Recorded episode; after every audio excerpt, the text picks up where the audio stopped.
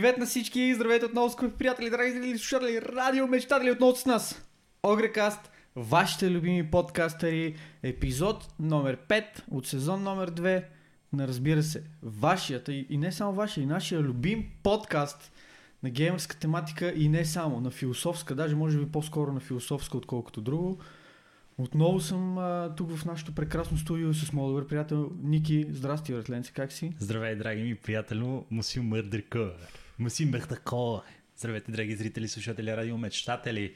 В нашото студио ние имаме различни, как да го наречем, роли. Стоян винаги е сериозния, аз винаги съм несериозния, Стоян винаги е стоичен и никога не се ядосва, аз винаги съм супер такъв агресивен човек и, да, и, да. И в общи линии динамиката ни е такава, че в един момент сменяме си ролите, но за това ще стане по-ясно после в Огре Мафията каза. Дали? Обаче, преди Огре Мафията каза, което е последният ни сегмент в подкаста, имаме цели 9 различни сегмента, с които имат подсегменти, разбираш ли? Стандартна работа за последните епизоди. Да, рекордьори сме днеска по теми, които трябва да дискутираме. И миналия път и днеска ние се опитваме всеки път да се... Миналия път имаше по-малко от днеска. Имаше ли по-малко? Да. Добре, хубаво. Сега, готови ли сме? Първа тема. Безплатните игри, драги слушатели, какво ще може да получите тази седмица и малко след нея. Предстоящи игри, какво имаме? Black Mesa, Samurai Jack и Ori and the Will of the Wisps. Last of Us 2, имаме 9 минути геймплей, много интересен, ще ви кажем за него. Baldur's Gate 3. Драги зрители, слушатели, имаме геймплей, имаме нов трейлер, имаме супер лудници. Dota Underworld сезон 1, обявлението с новите фичери, с новите герои, с новите готини неща. Dota 2 DPC Update, Dota Pro сърката, драги слушатели, зрители. Това е много важно. Компетитив. Нова схема. И колко пада е важно? Destiny 2 Seasonal Pass. Еми за нас, малко имаме история така, една... горе-долу някаква. Destiny 2 Seasonal Pass вместо лутбоксове, нашето мнение по въпроса. След това IEM Katowice беше затворен за външни посетители. Ще разберете защо, може и да предположите, не знам, има така, какво да кажем. Blizzard, тема Blizzard, сегмент Blizzard. В класик серверите, в класик лоба в чайна има вече лоу токени. В кое? Еми пише в лоу класик, в чайна има токени. Чайна, в някакво чайно заведение. Много си зле. В Китай, драги слушатели, зрители, радиомечтатели, това е на английски, защото ние използваме от много държави, много езици, ние сме мултилингвал. Втора... Muy bien. Gusto mucho. Мучо густо, извинете. Overwatch, нов експеримент от страна Джеф Каплан и екипа ще правят такъв режим с 3 damage dealer. Това е много значително за Overwatch. Ще разберете защо след малко. Diablo 4, Developer Update, нови графики, нов поглед, прочит на това какво ще представлява Diablo 4. Ще ви запознаваме с това и накрая имаме Огре Мафията каза, в която имаме не една, не две, не три, ами 4 Майко. Теми, уникално количество теми в Огре Мафията каза за първи път. За първи път. Не знам дали е за първи път, ама... Имаме 4 теми за първи път. Гарантирам. Със сигурност темите са, освен че са 4, са и много обширни, така че не знам. Това да, почваме. 7 часа подкаст, както и е. Добре, толкова за интрото, време да сложим началото на епизод номер 5. Исках, викам, че сега ще го чукна само лекичко и толкова лекичко, че чак не го отсъкнах. Добре, започваме. Първа тема. Безплатните игри тази седмица, какво мога да си здобиете, скъпи приятели. Нашия любим Epic Store ни дава достъп до Inner Space. Една игра, която аз като я видях и първата ми реакция беше ето. Това е подобно на Life's White. Life's White, българска игра, предния път говорихме за нея, който е пропуснал да отиде в YouTube канала, да навакса, да прегледа видеята или във Facebook, къде ви е по-удобно, разбира се. Life's White, т.е. Inner Space, чак че много ми напомня просто на Life's White, въпреки че са различни игри. Отново е такъв тип exploration игра, в която отново слайдваш с едно корабче, едно летящо нещо, напред-назад и така нататък. Игра, която изглежда доста красива и определено е по-скоро атмосферично преживяване, отколкото някакъв тип как да го наречем, някакъв тип преживяване, изпълнено с секшен, като някакъв шутър или God of War, или да, примерно нещо от този тип. Не, просто се динамичните игри. Тук е много по-спокойно цялата атмосфера, буквално реете се, така да влезете в едно медитативно състояние направо. Това е целта на играта. Да, Има и някакви пъзли, гледах от трейлера, не съм я пробвал, просто не ми останало време. Просто да се кефят хората на обстановката и на слънцето. Определено играта по един или друг начин напомня на Life's White, така че ако имате интерес, чекнете я, може да видите и Life's White в в интернет. Да, Apple Arcade и съответно да посетите страницата на издателите и на създателите най-вече. Would be super cool. Следващата безплатна игра, която мога да си вземем, този път не от Epic Store, което се случва, е Black Desert Online. Рядко се случва отвъд Epic Store да имаме игри, понякога от Humble Bundle пускат, понякога безплатна, понякога от Steam, понякога от GOG, правилно. В момента имаме Black Desert Online напълно безплатна до 2 март, така че ако слушате подкаста ни в неделя, имате време. Ако сте го слушали след 2 март, много съжалявам, ама това е положението и спуснахте да уверят. Black Desert Online е страхотна игра, която има едно от най-добрите екшън преживявания за ММО. Просто наистина управлението... Нейните проблеми. Не, ще кажа абсолютно... Играта има много кусури. Искам просто да кажа на хората за това, защо е готина играта. Играта е мега богата, има огромен свят, тя е sandbox MMORPG, което означава, че може да правите каквото си искате в нея. Нямате, примерно, точно определена посока, която трябва да правите. Имате един квест, който не е задължително дори да го правите, можете да си играете каквото си искате.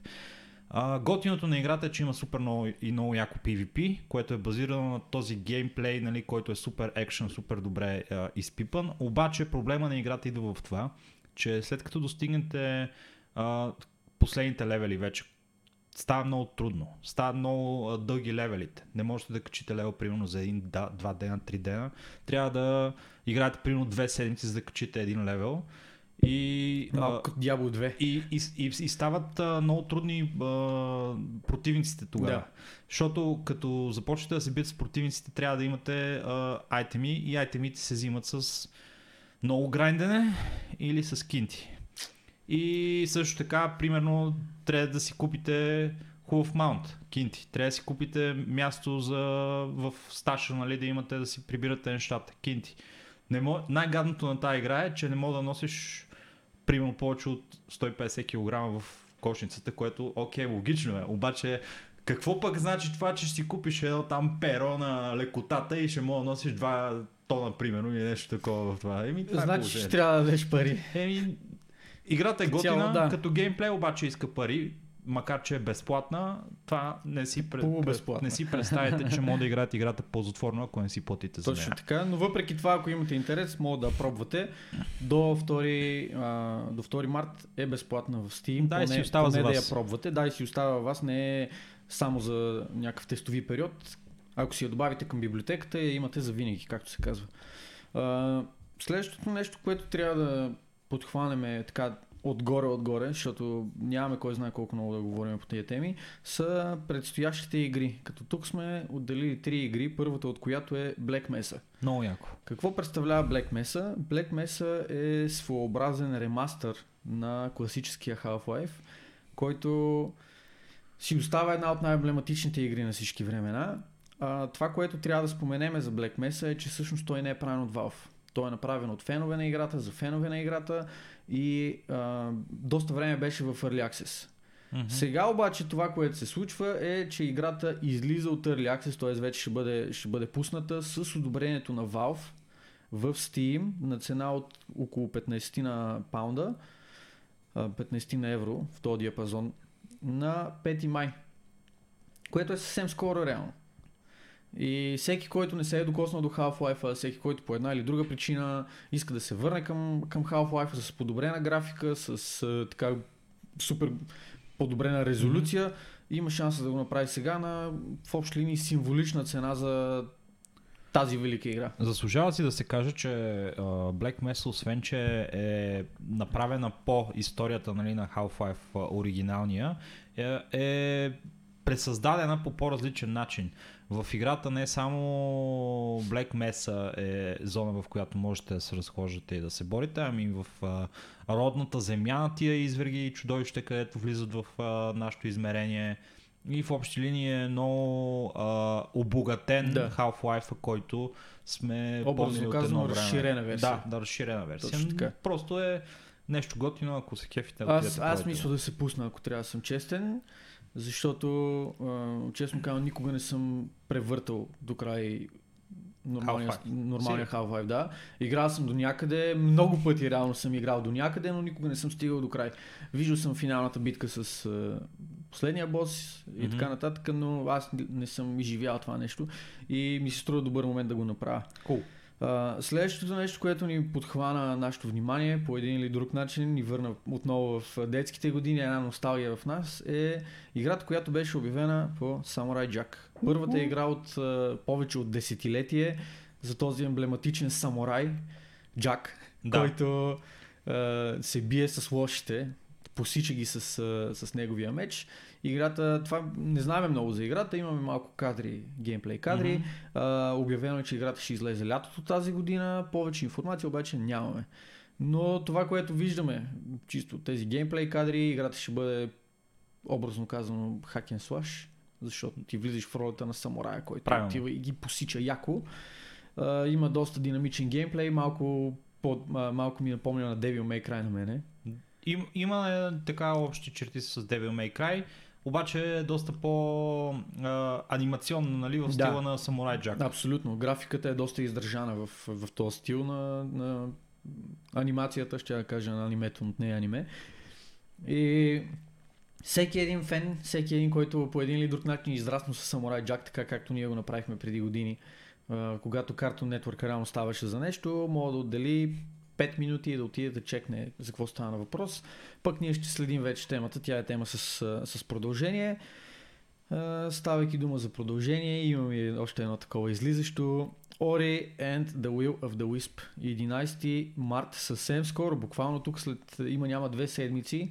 Тази игра ще удари пазара. Играл ли си първата част? Играл съм я.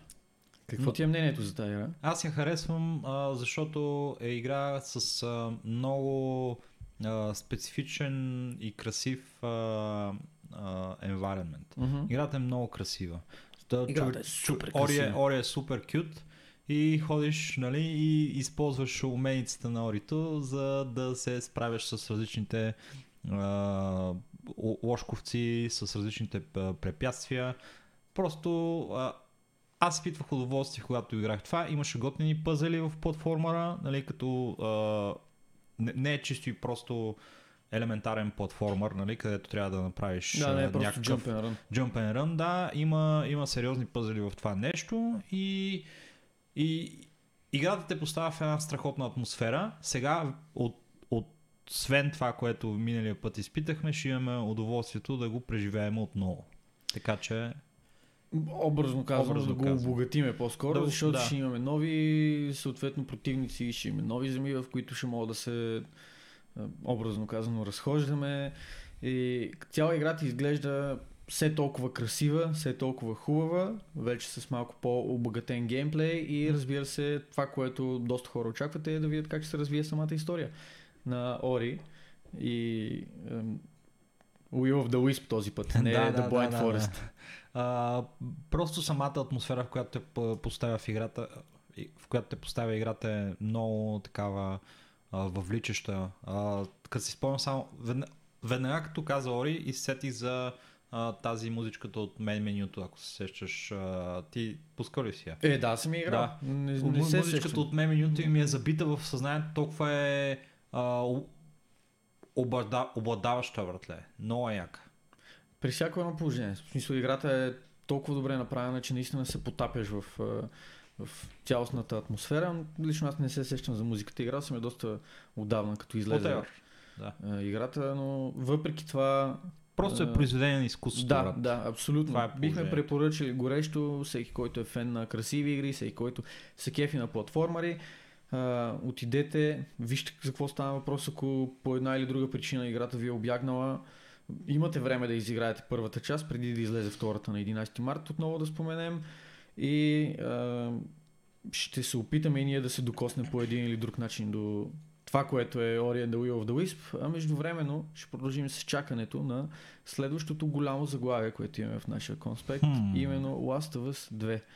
Споменая Last of Us 2 не е поради друга причина, защото имаме нов геймплей в продължение на приблизително 9 минути, малко над 9 минути даже, в който виждаме кадри от играта. Не знам по друг начин как да го кажа. Нещо, което избухна в интернет. Всички хора обясняват как са супер хайпнати, как не знам си какво си, не знам що си. Аз, ако трябва да съм честен, като човек, който не е довършил Last of Us 1, започнал съм я, в момента я играя, точно поради причината, че скоро излиза Last of Us 2, реших да видя какъв този хайп. Вау, викам 9 минути геймплей, трябва да ги чекна. Честно казвам, аз не видях нищо по-различно от Last of Us 1. Аз съм един от тия шоустопър хора, които ще кажат, че аз съм тотално крайно гига-мега не хайпнат за тази игра. И имах по-големи надежди, имах очаквания да видим в този трейлър нещо, което да хайпне хората, нещо, което да покаже някакви нововведения, т.е. не нововведения, а по-скоро иновации, нещо, което да апгрейдва жанра и да те накара наистина да си замислиш, че тая игра може да е някаква определяща за новото десетилетие, което почна. Но това, което лично аз видях, беше продължение на добре познатото старо, което и старото то си беше абсолютно най-обикновено, не знам, RPG, в което отиваш, следваш някаква линейна история, която е добре разказана. Буквално тая игра стана толкова добра и толкова популярна, не заради това, че геймплей беше някакъв иновативен, не заради това, че имаше нови механики, не заради това, че създателите са направили някакво невероятно чудо, чисто и просто заради това, че имаше много добре разказана история, която потапяше хората в нея. Хората ценят това нещо. В последно време съм забелязал, че чак толкова иновацията в игрите не е важна и правилно. Има един такъв по-голям фокус върху това. Добре, хора, вече технологията имаме. Дайте обаче да правим добри игри, които не са счупени и всъщност имат някакъв пълнеж. Не са просто... Виж как изпъкват тия игри на фона на всичко останало. Изпъкват. Реално, нищо лично, не ме разбирайте погрешно, играта наистина заслужава всичките високи оценки. Щом толкова много хора си ги дали, мои близки, познати и така нататък, твърдат, че тая игра е някакъв мастерпис. Но играта не е нищо особено. В смисъл такъв, играта не е това, което беше да речем World of Warcraft, като излезе за индустрията или дори в някаква степен Witcher 3. В смисъл това е игра, която също има доста нововведения в нея и доста различен прочит на нещата, отново с доста дълбока история. Но това е просто една добре направена игра, която имаше сравнително малко до никакви бъгове в нея, когато излезе, което се наби на очи на хората, създаде едно добро впечатление. И другото, което е, пак натякваме, че в нея историята просто беше добре разказана. По правилен начин беше поднесена на хората, самата история беше доста ангажираща и доста... не искам да кажа... Емоционална беше. Да, емоционална е точната дума. Доста емоционално ангажираща. Наистина ти се потапеш в това нещо и ставаш съпричастен с това, което преживяват героите. В текущата игра от геймплея, нали, не виждаме нищо по-различно с това, което видяхме преди няколко месеца, когато видяхме, нали, обявяването на The Last of Us 2. Чисто и просто стелт. Доста неловко стреляне с контролера. Най-потрясаващото нещо в този тип. И лошите в конкретния случай, понеже все още нямаме сериозна информация за това каква е всъщност историята на The Last of Us 2, какво се опитват да постигнат персонажите в тая игра. Изглежда, че все повече, че лошите са хората в тази игра. Не, че миналия път хората пак не бяха лошите, обаче миналия път поне имаше така сериозно застъпено това, че хората са се превърнали в гъби братле и ядат други хора и така нататък. Обаче в момента аз не съм видял нито една гъба до сега, само лоши. и хора, и кучета, което не застреляха кучето помежду прочим. В трейлера не застреляха кучето, което... Застреляха? Не, тя не успя да го застреля, опита се, ама не успя. Избяга, да. И накрая стана ясно, че Джоел идва да й помага, нали, на мацката на главната героиня. Което е whatever, в смисъл. Това е единственото нещо в целия клип, което... Спойлер алърт, нали? Спойлер алърт, ама не очаквахме на Last of Us 2 да има Джоел в него ли? Който е на корицата на играта, братле. Изненада! Да, между другото, говорейки за изненади. Нещо, което лично мен много ме изненада, беше това ревю на Baldur's Gate 3, който направиха преди 2 дни, може би. I like it. Baldur's Gate 1, Baldur's Gate 2, игри, до които аз лично не съм се докосвал, вероятно няма и да се докосна, но предвид факта, че имах много близък досек с Dungeons and Dragons вселената, даже и ти играше в нашото парти за кратко, преди да ти една огромна птица да дойде да ти отнесе героя. Това е, нали, отделна тема. Това беше с битката с вампирите, дето изведнъж Ники изчезна, обаче си остави нещата. Да, точно така, да. Уоу, по-полека. Това по-лече от микрофона се смея. Ама какво значи аз тогава спрях да играя Dungeons and Dragons с вас, защото имах други ангажименти и... Просто героми ангажименти имам. Имах ангажименти, не се прави, бе. Бе, тук ще играеш игри по цял ден, у вас изчезни.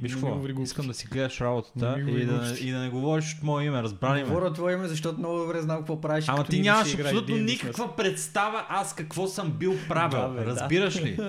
Ти в момента спекулираш, излагаш ме пред хората, излагаш ме пред родителите ми, те ме гледат подкаста. Искам да излагаш ме пред всички хора, които ме познават. Спри се малко. Не мога повече да понасям това отношение. Ще си тръгна. Спокойно бе.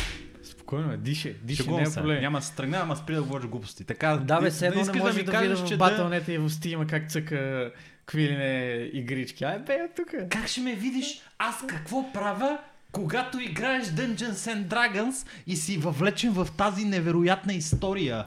В която имах си вместо да ме убиете като пич, братле, да се фърва от някой хълм или каквото идея. После ти се върна после като вампир и тръгна да не избиваш нещастник. Копеле, верно ли? Да. Ама съм ви оставил нещата ми. Как ще ви остават нещата ми, бе? Не, идеята беше, че... Васко така каза. Ние влязохме в една къща и в една от стаите имаше много такива съндъци. Да, окей. Отворихме много внимателно, вижте, или бях аз, или... Аз съм бил в съндък ли? Да, беше в съндък. Не беше в съндък. И локбикнахме... Вече не е спомен даже какво е бил. Да отворим едната кутия, отворихме кутията и вътре имаше вампир. И ние го убихме с колец, между другото. Ние бяхме такова, шит, може би трябва да излезем от тука, ама да убием ли вампира и убихме вампира и той като умря и мисля, че издаде някакъв звук. Да, и дойдоха някакви други вампири, беше мазало. 4, примерно 5 кутии излязоха от някакви други вампири и случи се някакви... Напри ни лошо, така да го кажа. Да. Ники ни направи лошо отново. Копале, защо има в кутиите вампири? Не мога да разбера защо. Спът си там, бе, брат. Не знаеш, те спът в кутии. Ама в кутии? Не, това се казва с ковчег. Ми зависи, то е... Аз си представям как една кутия от Екон, братле, ти носят такива и вътре си седият такъв свит, разбираш ли само. Брати, горе-долу това беше положението.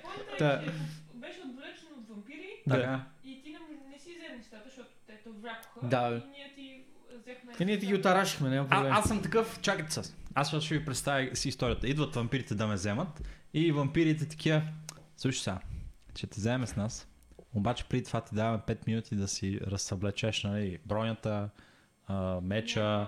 Всичките поченки си остави, искам да ги наредиш по цвят. Не, ти си усти турбата, просто не е бронята и такова, тя турбата ти е такова. Така ли? Да. Добре, окей. Бронята и без това не ни трябваше, тя беше някаква... Да, Baldur's Gate 3, мерси Диди за включването. Имаме нов трейлер на играта, ново интро по-скоро на интро синематик, имаме геймплей, гига хайп. Само това мога да кажа. Супер забавно беше и самото представяне. Шефчето на Larian Studios, се забрахме името на печалята. Mm-hmm. Също никога не съм го знал, не е забран, но доста голям образ, много ми изкефи. Подсъка малко играта, даже умря на едното от... на първото walkthrough, после другото каза, тук сега ще ви покажа как се прави правилно, реално. И играта е наистина като интерактивно D&D. В смисъл, имаш мятане на зарчета, имаш си отново партито, което си изглобяваш. Героите са също толкова така заменими, да го наречем, колкото и в реалното D&D, където отиваш. Викаш, не е проблем, тук сега ще убия този вампир и изведнъж бам, оказва се срещу 10 вампира, срещу тебе, които един по принцип е достатъчен да ти лайпне цялото парти. Но играта изглежда много красива, първото, което е, много съвременна изглежда. Механиките в нея изглеждат доста интуитивни и въпреки, че го има точно този Dungeons and Dragons елемент, който на първо време е малко стряскаш, когато гледаш всичките статистики на героя, трябва да мяташ зарчета, трябва да оправиш... колко харизма да имаш, колко стрент и така нататък. Тия неща са, нали, от една или друга точка малко плашещи, но пък като свикне човек с тях, вярвам, че тази игра ще предостави изключително огромно реплеабилити, ще мога да се преиграва много пъти. Освен това, ще поне от това, което видяхме, историята ще бъде добре представена, добре разказана, надявам се да бъде дълбока и завладяваща, но това, което не ми хареса откровено, беше, че по време на диалозите, защото аз съм свикнал така в Witcher-а да го има това нещо, по време на диалога героят ти не говори, ти избираш съответната опция, която имаш като отговор, който да дадеш или въпрос, който да зададеш на твоя събеседник. И след това следващото нещо е директно събеседникът ти почва да говори. Нямаше анимация, в която героят ти има някакви реплики и неща, което лично мен малко така ме подразни, ако трябва да съм честен. Не знам дали това е финален билд на играта, не знам дали това ще бъде променено като излезе. Играта, между другото, ще влезе в Early Access до края на годината. Като там вече ще мога да видим повече и да разберем повече детайли. Но на първо четене лично на мен ми хареса. Какво е твоето мнение? Много ми скефиха специфичните Dungeons and Dragons механики. Сега, в Dungeons and Dragons, както знаят драйите зрители, ако са играли някога, можеш да правиш каквото си искаш. В общи линии можеш да кажеш на Dungeon Master-а, че героят ти започва да танцува на място и изведнъж от небето, фърваш зарче 20, нали? И изведнъж от небето започва да пада дъжд, примерно. Всякакви такива щурти. Ама не дете правите такива работи на вашия Dungeon Master, защото го вкарвате в ебати филмите. Да, в общи линии... Или ако искате, филмирайте го, смисъл... Ние примерно се сбихме с тебе, може би беше. Не помня, не е сбил. Или може би с Иван е било. Просто началото на цялото преживяване на този... квест, който бяхме заформили. Още първата сесия, това, което моят герой направи, беше да натупа другия. Идеята е, че в Baldur's Gate 3 са добавили едно 10 умения, които са специално такива обобщени умения. Нали? Скачане, криене, такива неща, които по принцип би могъл да кажеш на Dungeon Master-а, да. Които позволяват на играча да взаимодейства с environment-а по много различни начини. И... Да, места, на които по принцип не мога да се качиш с катерене, не мога да скочиш до тях. Това е много чудещо, това до сега не съм виждал такъв супер интересна механика. Много, как да го кажа, дълбоко взаимодействие с околната среда има по този начин и наистина ти дава възможност да експлорваш региони, които по принцип хората не са свикнали да такова. Мене това ми направи впечатление, че по време на това геймплей демо въпросния господин шефа на Larian Studios правеше действия, които аз принципно не бих си замислил да направя. Не бих предположил дори, че мога аджаба да скоча тук долу на долната скала и оттам да отида да експлорвам, да взема някакъв съндък, който е еди къде си или друг тип неща. Демонстрира накратко как можеш да преместваш разни обекти, съндъци и така нататък, които може да си правиш стълби с тях, така че взаимодействието с околната среда ще бъде умопомрачително. Супер, супер яко е. Бях впечатлен от трейлера. Много високо качество анимация.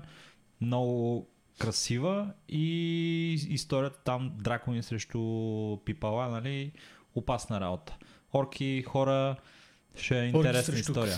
Аз се доверявам на Larian Studios, защото те бяха направили Divinity Original Sin, да. Така че която е много добра игра. Аз, когато играх Divinity Original Sin, бях изумен, нали, от това колко богата беше играта и колко скрити неща имаше в нея, така че очаквам в Baldur's Gate 3 да бъде поне на това ниво или на още по-високо. Добре, ако трябва да сложим финален такъв вердикт, финална оценка на това, което видяхме, как би го сумаризирал? Какво би казал? Very excited for this game. Very excited. Добре. Yes. И аз мога да потвърда това нещо и аз наистина съм доста хайпнат. Това често го казвам в подкаста, обаче искрено се надявам да го спаза този път. Мисля да си взема играта веднага като излезе, даже да скоча още на Early Access-а. Пропуснахме, братле, шанса. Трябваше да имаме сега едно зарче 20-ка тук, братле, да фалиме, като ме питаш, нали, какво мислиш за играта. Зарчетата са ми горе, братле, за съжаление. Чакай. What? Стой. Тук трябваше да има... 20-ка няма ли? Не, аз ги извадих. Не, просто са прибрах ги при другите зарчета. За съжаление, тук по принцип в комплекта има дано да го остава в някакъв адекватен. Диди, как изглежда така? Малко по-комплект. Така? Да. Окей. За съжаление, извадил съм, има зарчета по принцип в комплекта, защото това е този Jumpstart Kit, това си RPG, то е нещо подобно на Dungeons & Dragons, пак е такъв тип pen and paper. Какво мислиш за играта? И да, можеш да метнем, тук няма значение. Развълнувани сме очевидно и двамата за играта, аз пак казвам, често ми се случва да го хвърлям това нещо, но просто липсата на време ме убива, но наистина ще направя всичко възможно да изиграя Baldur's Gate 3, поне веднъж, поне едно плейтро да направя на играта. Браво! Иска да кажа, че ти ако ще я вземеш със сигурност, аз ще си я взема. Ми то не пречи и двамата да си я вземе, особено ако я пуснат в GOG, Bless RNG. Ще чакаме и ще видим. Да, играта има по принцип и локален, има и мултиплеер, така че... Да, може да съберем някаква партия, може да съберем някакви хора от нашия Дискорд, сега момента влезете в Дискорда ни, и да разцъкаме евентуално като излезе. Ще видим, има време до тогава, добре. Ще се разбереме. Нещо друго, което мога да разцъкваме групово, нещо друго, което мога да разцъкваме заедно. Но доста по-кежуали. Dota Underworld. Доста по-кежуали зависи. Това е принципно компетитив игра, така че... Ако мога да игра с една ръка, докато с другата си държа сандвича в другата ръка... Ми ти можеш и на Magic да го направиш това, по принцип. Всяка игра, която може да се играе с една ръка, не мисля, че е много компетитив игра. Що Magic не си ли съгласен, че е компетитив игра? Зависи, ако си изтеглиш земите последно, не е много компетитив. То там пак е малко 50-50, но както е, Dota Underworld сезон 1. Да. Играта вече излиза от своята фаза на Early Access, отива в следващия етап от своето развитие и от Valve са готови да направят ударно влизане с първи сезон. Пуснаха трейлърче, който...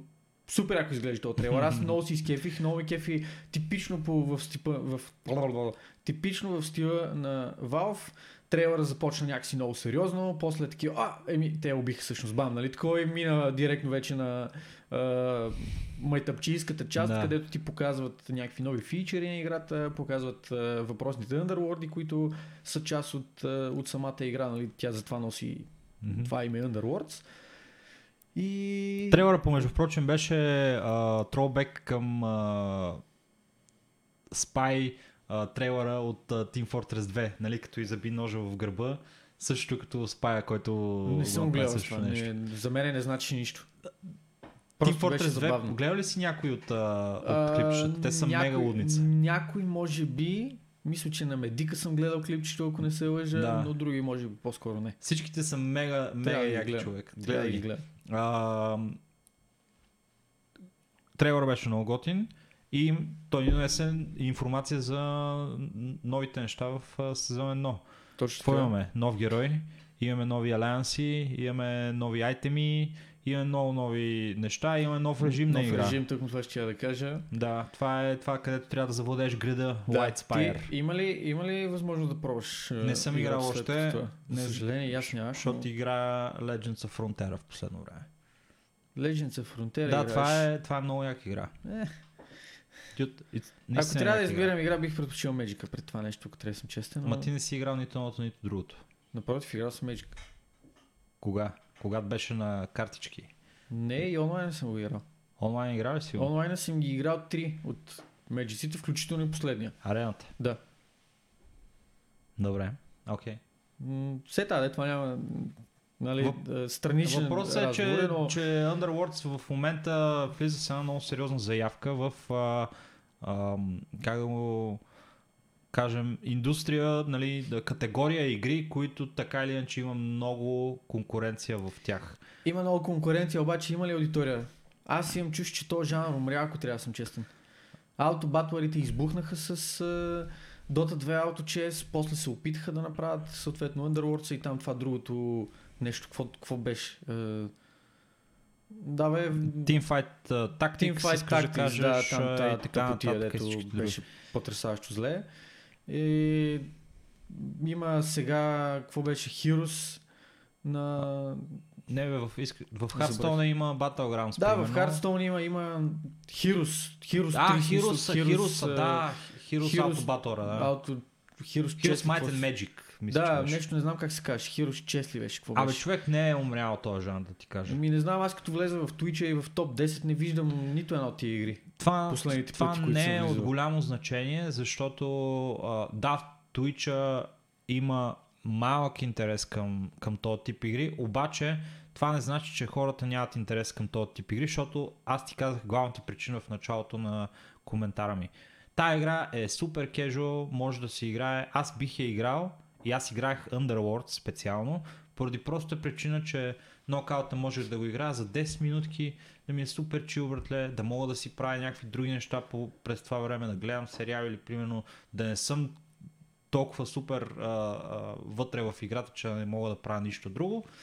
И направо това ми доставаше ми удоволствие, братле. Доставаше ми удоволствие това.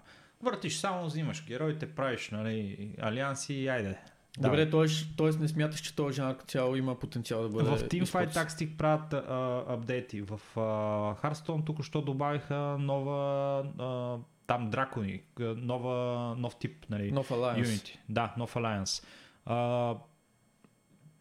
Ети Underworld с новия сезон. Heroes се излиза с някакви неща. Явно компаниите не смятат, че е мъртъв. Може би те имат по-точна информация спрямо у нас. Напълно е възможно. Напълно е възможно да има друга информация. Но откровено казвам, аз доста се зарибих трейлера, като го видях. Исках да влеза веднага да поразцъкам, но просто последните дни ми е... Нямам думи, няма да коментирам. Аз имам 300 часа на Underworlds, братле. Аз съм много зарибен. И аз ще вляза да... подцъкваме Underworlds. Един от тия дни. Идната седмица. Вторник най-рано. Окей, Sony. Правим го. Хайде. Добре, говоряки за подцъкване, говоряки за Dota... Хората подцъкват лекичко, така една игра. Да влезем в малко по-различен сегмент, тук малко по-друг прочит на нещата. Аз се опитах и в Underworld да направя това вмятане за професионална сцена, за електронни спортове и така нататък, но явно Ники мисли, че това няма как да стане, поне на този етап. Аз съм напълно склонен да се съгласа, не заради друго, чисто и просто заради липсата на адекватен режим за обзърстване. В момента, в който пуснат адекватен обзървър, аз вярвам, че тия игри има потенциал. Всяка една от тия може да има прилична турнирна сцена, защото ето, примерно, Smite е игра, която също не влиза в топа. Rocket League също така е по-надолу в класацията, но това са игри, които си имат професионална сцена, имат си турнири, имат си комьюнити и виждам как този тип аутобатлъри биха могли да бъдат нещо от рода на точно тези игри, които си имат не особено огромни комьюнитите, но продължават да съществуват и си поддържат сцената. Говоряки за поддържане на сцената, за продължаване на съществуване, имаме огромен апдейт от страна на Valve, който е по адрес на тяхната друга игра, Dota 2, и в частност новият сезон, който предстои 2020-2021 година на Dota 2. Техният DPC, Dota Pro Circuit, който до момента беше на базата на акумулиране на DPC точки, които се печелеха от... Този сезон вкараха да може и от квалификации да се взимат малко точки, но основно се печелеха от майнър турнирите и най-вече от мейджър турнирите. Какво реално се случи в последно време с последните обявления, които направиха от Valve? Разцепиха този сезон на регионални лиги. Има 6 региона. Европа, Северна Америка, Южна Америка, CIS, т.е. въпросния източен блок, Китай, което една държава си е сам регион сам по себе си, което е доста скандално, и Югоизточна Азия, където са Филипини, Малайзия и така нататък. Първо, нека почнем първо с фактите. Разцепиха въпросния сезон на лиги, като тези региони ги има и в момента. Въпросът е, че всеки регион имаше дадена бройка места за майнера, дадена бройка места за мейджера, от които се класираха техни отбори, и беше много по... как да го кажа, несъстоятелно, ненадежно за самите отбори. Това, което дават възможност тия лиги, е за една много по-голяма стабилност, която стабилност обаче внесе доста противоречия в хората, в комьюнитито като цяло. Защо? Всеки регион е абсолютно еднакъв с останалите. Във всеки регион сезона ще продължава 6 седмици, като всичките региони ще играят в кавички едновременно, т.е. по времето на тези 6 седмици в различни часове всеки от регионите ще играе. Всеки регион ще има две дивизии, горна дивизия и долна дивизия, като всяка дивизия ще има по 8 отбора в нея. Тоест 96 отбора общо за всичките региони.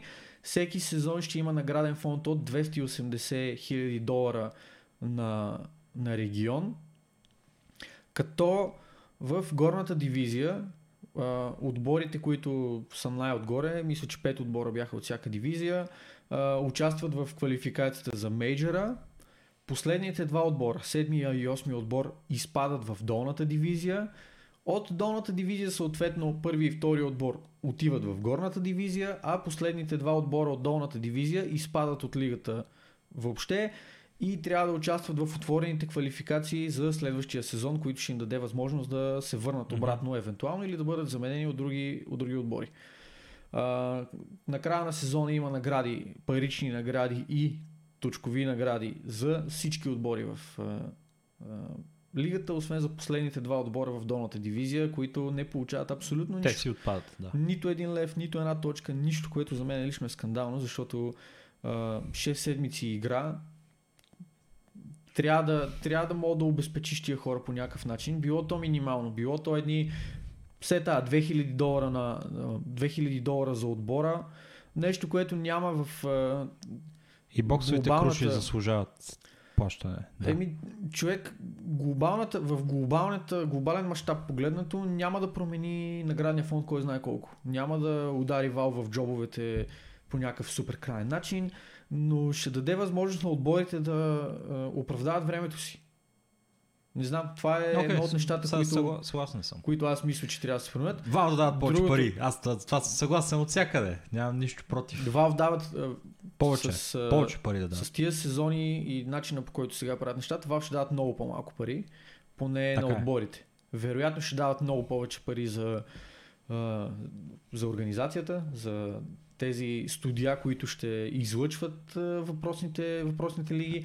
Друго, което трябва да споменем, е, че горната лига мачовете ще бъдат предавани от професионални студия, да, а в долната лига мачовете ще могат да бъдат предавани от всеки през Dota TV. Да.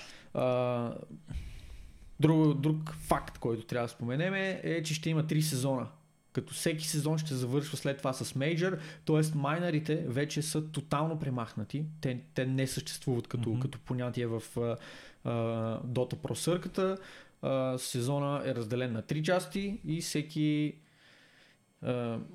всяка част завършва с мейджър. В останалото време, в което нямаме не са 6 седмици активен сезон или няма мейджър, е времето, в което останалите турнирни организатори ще могат да организират турнири извън DPC сезона, което от една гледна точка означава, че ще имаме много по-малко турнири, вероятно в пъти по-малко турнири, защото това са общо едни 18 седмици, плюс да речем още 6 седмици, които са ти за мейджорите, като ти съответно трябва да имаш някакво време за подготовка между тях, време в което на отборите няма да имаме допътувания и доста орязва самите прозорци за не DPC турнирните организатори да правят турнири. От друга страна, въпросните турнири не е ясно доколко ще бъдат атрактивни за отборите да участват в тях, които те ще бъдат фокусирани над участието си в Valve лигите, защото точките, акумулирането на точки вече е доста по-значимо, предвид факта, че всичките 6 региона акумулират еднакви точки. Нещо, което хората роптаят изключително много против него, защото регионите не са равнопоставени, не са равносилни. В момента Европа е тотално, от гледна точка на скил, тотално доминиращия регион, където имаме 4-5-6 отбора, които са на топ ниво. След това са следвани от Китай, където също имаме няколко много силни отбора, които са тотални претенденти за спечелване, както на майнери, така и на мейджори. И останалите региони са доста по-надолу, особено Южна Америка и в някаква степен Северна Америка, където реално имаме само един отбор. Имаме Evil Geniuses и всичко останало са някакви стакове, които се задържат по седмица, две, месец и след това почва да сменят играчи, почва да са доста нестабилни. И хората доста сериозно роптаят против това нещо, защото това означава, че ще имаме задължително слаби отбори, които биха се класирали за International на мястото на силни отбори от други региони. Чисто и просто предвид факта, че регионите са доста неравномерно разпределени. Са, да, от гледна точка на скил. Факт е, че в Европа има най-много професионални Dota 2 отбори. Не, в Китай мисля, че има повече, но просто в Европа са най-силните. Чакай сега. Това, което се опитвах да кажа е, че в Европа има най-много професионални Dota 2 отбори, които имат действително скила да го докажат това нещо, че са на топ ниво. В Китай може да има 180 отбора, обаче в Европа според мен има повече отбори, които са на топ ниво. Докато тези в Китай само няколко отбора са на топ ниво. Ми е мнението. И смятам, че си прав за това, че не е хубаво това нещо да ограничава отборите от Европа да получават заслужените им места в големи турнири. От друга страна обаче, какво ще кажеш, това няма ли да помогне на играта да се развие в по-широк обхват? Ще има възможност, нали, да се случват тези неща по целия свят, ще има възможност да се организира нещо, което е благотворно за Tier 2 и за Tier 3 сцената. Точно това са коментарите, че въпросните лиги, начина по който са структурирани, изключително благодетелстват Tier 2 и Tier 3 отборите и са изключително вредни за Tier 1 отборите. Tier 1 отборите в момента са много порязани. Първо, парите, които те потенциално могат да печелят, са драстично по-малки, вероятно в пъти по-малки, заради по-малкото турнири, наградните фондове на самата лига не са кой знае какво. За първо място в горната дивизия е $30,000, което 6 месеца турнир с потенциална награда от $30,000, предвид факта, че един мейджор носи приблизително $500,000. Е, това в момента пак е полу, не е ли? Моля? А не, това е на първо място, да. Да, за първо място говорим. Да. Разликата е огромна. Разликата е не просто в пъти, разликата е в десетки пъти. Така че Tier 1 отборите определено ще бъдат доста ощетени от финансова гледна точка от тези лиги. От друга гледна точка, потенциално те могат да бъдат ощетени и от графика, който който ще ги задължи да играят във въпросната лига, вместо да имат шанса да участват в други турнири. Тир 2 и 3 и Тир 3 сцената обаче в момента се очаква да избухнат, защото се дава, първо, дава се показност на отборите. Те играят в тази лига, където мачовете ще бъдат предавани пред стотици и хиляди хора. Те ще имат възможност да капитализират от реклама, те ще имат възможност да се борят с най-големите, да трупат скил, те ще имат възможност да взимат пари от въпросните лиги, колкото и минимални да са тия пари за времето, което те трябва да инвестират.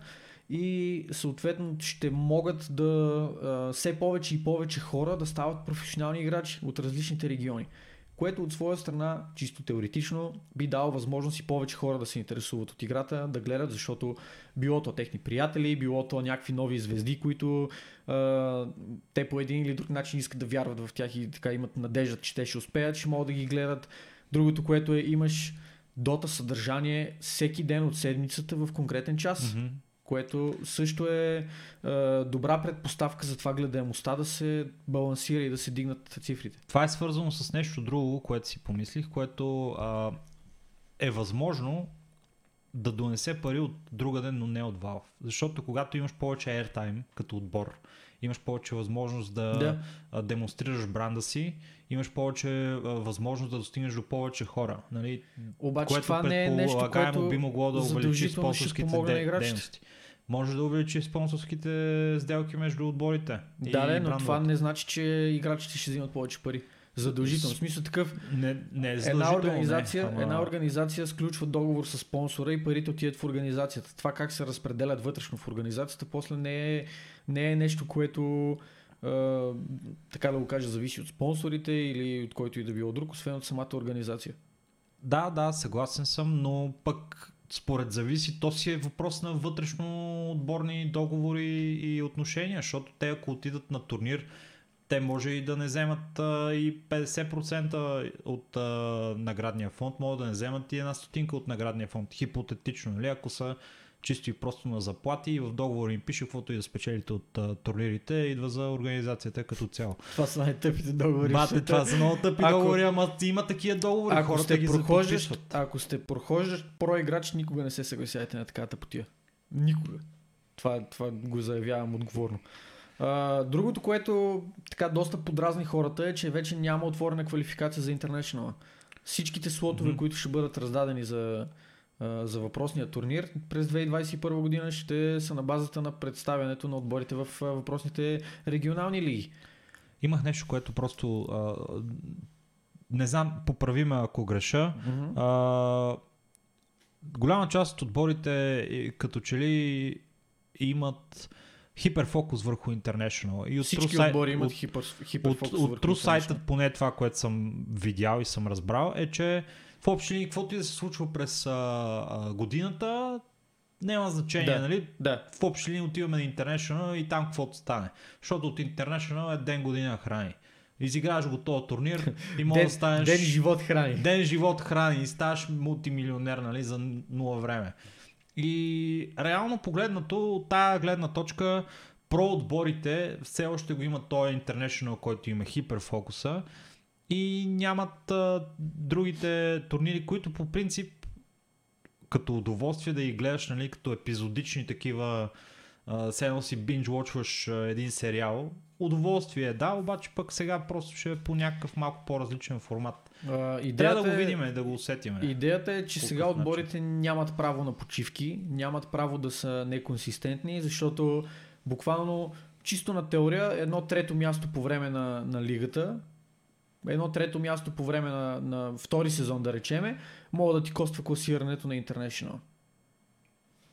Чисто на теория го казваме. Да. Защото точките, които се взимат, са доста сериозна бройка като цифра и отделно от това всеки регион, пак казвам, взима еднакви точки. Абе, брат, обичаме да говорим за Dota 2, нали? Интересна игра е. Хубава система. Аз обичам да гледам турнири по Dota 2. Готино е. Забавно е. Да. Сега обаче една друга игра, която започва с D и завършва на 2. Това беше Too Soon Transition, имаше още какво да говорим. Стига, но братле, Знаеш, друга игра, която започва... Кажи ми за транзишън. Започва с да и завършва на 2, която е... 2 от 10 транзишън. Понеже спомена 2, иначе чех ти дам 1 от 10, но понеже става дума за 2, така че ти дам 2 от 10 за транзишъна. Ма това общо имат двете игри. Какво друго общо имат Dota 2 и Destiny 2? Обясни ми. Не е нужно да имат общо игрите. Можеш с съпреживявания да направиш самия транзишън. Ти си някакъв модерен Пабло Пикасо, които... на транзишъните, бе. Аз се гръмни и се там. Кой как се уреди, нали знаеш? Значи Dota 2, Destiny 2. Ето, мога да ги ремувам дори в рап. Обаче не искам. Destiny 2, каква е историята с... И ние не искаме. Каква е историята с Destiny 2? Всъщност те продължават така по своята философия за премахването на порочните бизнес практики от тяхната услуга, като премахват лутбоксовете и на тяхно място вкарват Seasonal Pass като начин за монетизиране на тяхната игра. Seasonal Pass представлява епизодично DLC с съдържание, което можете да преиграете и да получите бонусите от него за една, нали, относително разумна цена. От друга страна, всички неща от Seasonal Pass и от магазина можете да си ги купите с пари директно и да ги получите. Но това според мен е доста добро решение от страна на Destiny 2, защото в Seasonal Pass вече плащаш тези и тези пари и знаеш точно какво има, за какво усилие в играта. Има много така плюсове за това нещо и най-вече така авторитета на Bungie продължава да се увеличава, нали, спрямо от техните потребители. Да, абсолютно. Това е нещо, което аз подкрепям като решение от тяхна страна. Този тип Seasonal пасове, както в Dota примерно имаме Battle Pass, са доста по хуманни, да ги наречем, доста по щадящи комьюнитито, защото е много по-открито. Ти знаеш, играеш, взимаш левели, отключваш допълнителни награди, на тоя левел имаш това, на ония левел имаш това. Неща, които са ти зададени като факти. Те просто се случват. Когато достигнеш хикс точка, получаваш Y награда. Не е като лутбоксовете, където буквално може да си купиш стотици и да не получиш това, което искаш. Нещо, което виждаме в ИФ. Никога Меси. Да, никога Меси. И от тази гледна точка определено този тип съдържание е по-доброто. Въпросът е друг, че отново тук става въпрос за пари в крайна сметка. Отново става въпрос за такъв тип контент, който е актуален за, да речем, 1, 2, 3 месеца, след това трябва да се дават нови пари. Така че трябва да имаме предвид, че всички тия неща, които се пускат, те са с ясната цел, че компаниите трябва да печелят, за да продължат да съществуват. Yep. Факта е, че има лоши бизнес модели, има и добри бизнес модели. Този тип бизнес модел е един от по-добрите. Така че определено аз съм за това нещо, което правят Bungie. Те наистина изключително огромни усилия полагат да си удовлетворят аудиторията и да направят играта да е максимално различна от това, което беше по времето на Activision. Така че ево им за което. Кой има два палеца и се кефи на това, което правят Bungie? Ники. И кой има два палеца и може да играе игри от Google Stadia на своя Android телефон? Ники! Защото вече има хак за Google Stadia за Android телефоните, който наслагва контролера на Google Stadia върху екрана на телефона и позволява да се играят игрите от платформата на Android без нуждата от джойстик. Което само по себе си е супер яко и също така никой не му вземе. Никой не пука за него. Искам това да е... Може ли това да е цялата тема? Stadia Omega Lul. Плиз, искам тази тема да е под една минута, ще е много яко, брат. Добре. Съгласих се. Екстра. Добре, следващата тема. Сериозно ли го направихме това? Не мога да повярвам. Но е яко това, братле. Това е... Никой не... Добре, ти само го каза. Никой не му пука тема за тази тема. Обаче тема, за която на много хора им пука, защото... Не, изключително много хора. Защото така бяха ощетени, но потенциално нали, предпазени от определени проблеми с тяхното здраве, е темата за Intel Extreme Masters. И защо всъщност хората им беше казано да си седат по къщите и да не идват на Intel Extreme Masters, който се провеждат в момента. Защото залата ще е затворена. Защото залата ще е затворена. А защо ще е затворена залата? За посетители, разбира се, заради опасността от коронавирус, която... Голям филм, брат. Да, назрява все повече и повече. Имаме случаи вече по европейски държави, има така доста паника дори в България, маските тук са свършили, ръкавици почват да носят хората в градския транспорт и какво ли още не направя. Съм доста потресен до какви нива стига от една гледна точка дезинформираността на хората, от друга гледна точка способността на човешкото съзнание да се панира в ситуации, в които не е необходимо да го прави, защото по данни на Световна здравна организация или на който иде там, който ги изнесе тия данни, нямам идея. Вируса е изключително опасен за възрастни хора и не е особено опасен за млади здрави хора. Четах няколко изследвания и няколко статистики за това нещо. Може би и ти си видял същите. Възможно е. Над 75 години хората имат така, сериозен риск да загубят живота си от коронавируса. Да, и хора с проблеми. Хора, които са примерно на 30, 40, 50 години дори, шансът е изключително минимален. Полегат си малко, нали? Едно чайче, две, ракичца. Ракийка малко. Задължително ракийка. И се излекуват. В смисъл не е като е някаква ебола или някакви е такива. Да, в смисъл не е нещо, кой знае какво. Да, кофти е, има риск, не разбирате погрешно, не ви казваме тук, ако дете се заразете и ще сте здрави, няма проблеми. Пазете се, взимайте предпазни мерки, мийте си ръцете, гледайте да не сте в контакт с потенциално заразни хора и така нататък, но не дейте да се панирате, в смисъл дори да се заразите, ако сте млад човек, просто продължавате си напред, надявате се да ви подмине смъртността и това е. Да, се оправите. Окей, обаче да се взимат някакви превентивни мерки. В случая е супер тегло това, което се случи с Intel Extreme Master, защото представи си примерно, аз като един огромен фен, аз имах планове да хода. Откровено казано, единственото, което ме спря да отида е това, че съм безработен в момента и не можех си го позволя да отида. Но представи си, купувам си самолетен билет, отиване връщане, купувам си... буквам си хотел, където трябва да отседна, предвидил съм си пари за храна, предвидил съм си пари за мърч, входа в залата съответно е безплатен, мисля, че има премиум билети, които дават различни гудибегове и така нататък, но те са незадължителни. Ако искаш просто да си гледаш играта, мога да влезеш и без пари, така че това е окей. Обаче всичко това се случва и изведнъж... Опа, сори пичове, короната ни бъгна и нас, така че ще трябва да затворим залата за посетители, за да минимализираме риска от разпространение на заразата. Много неприятно.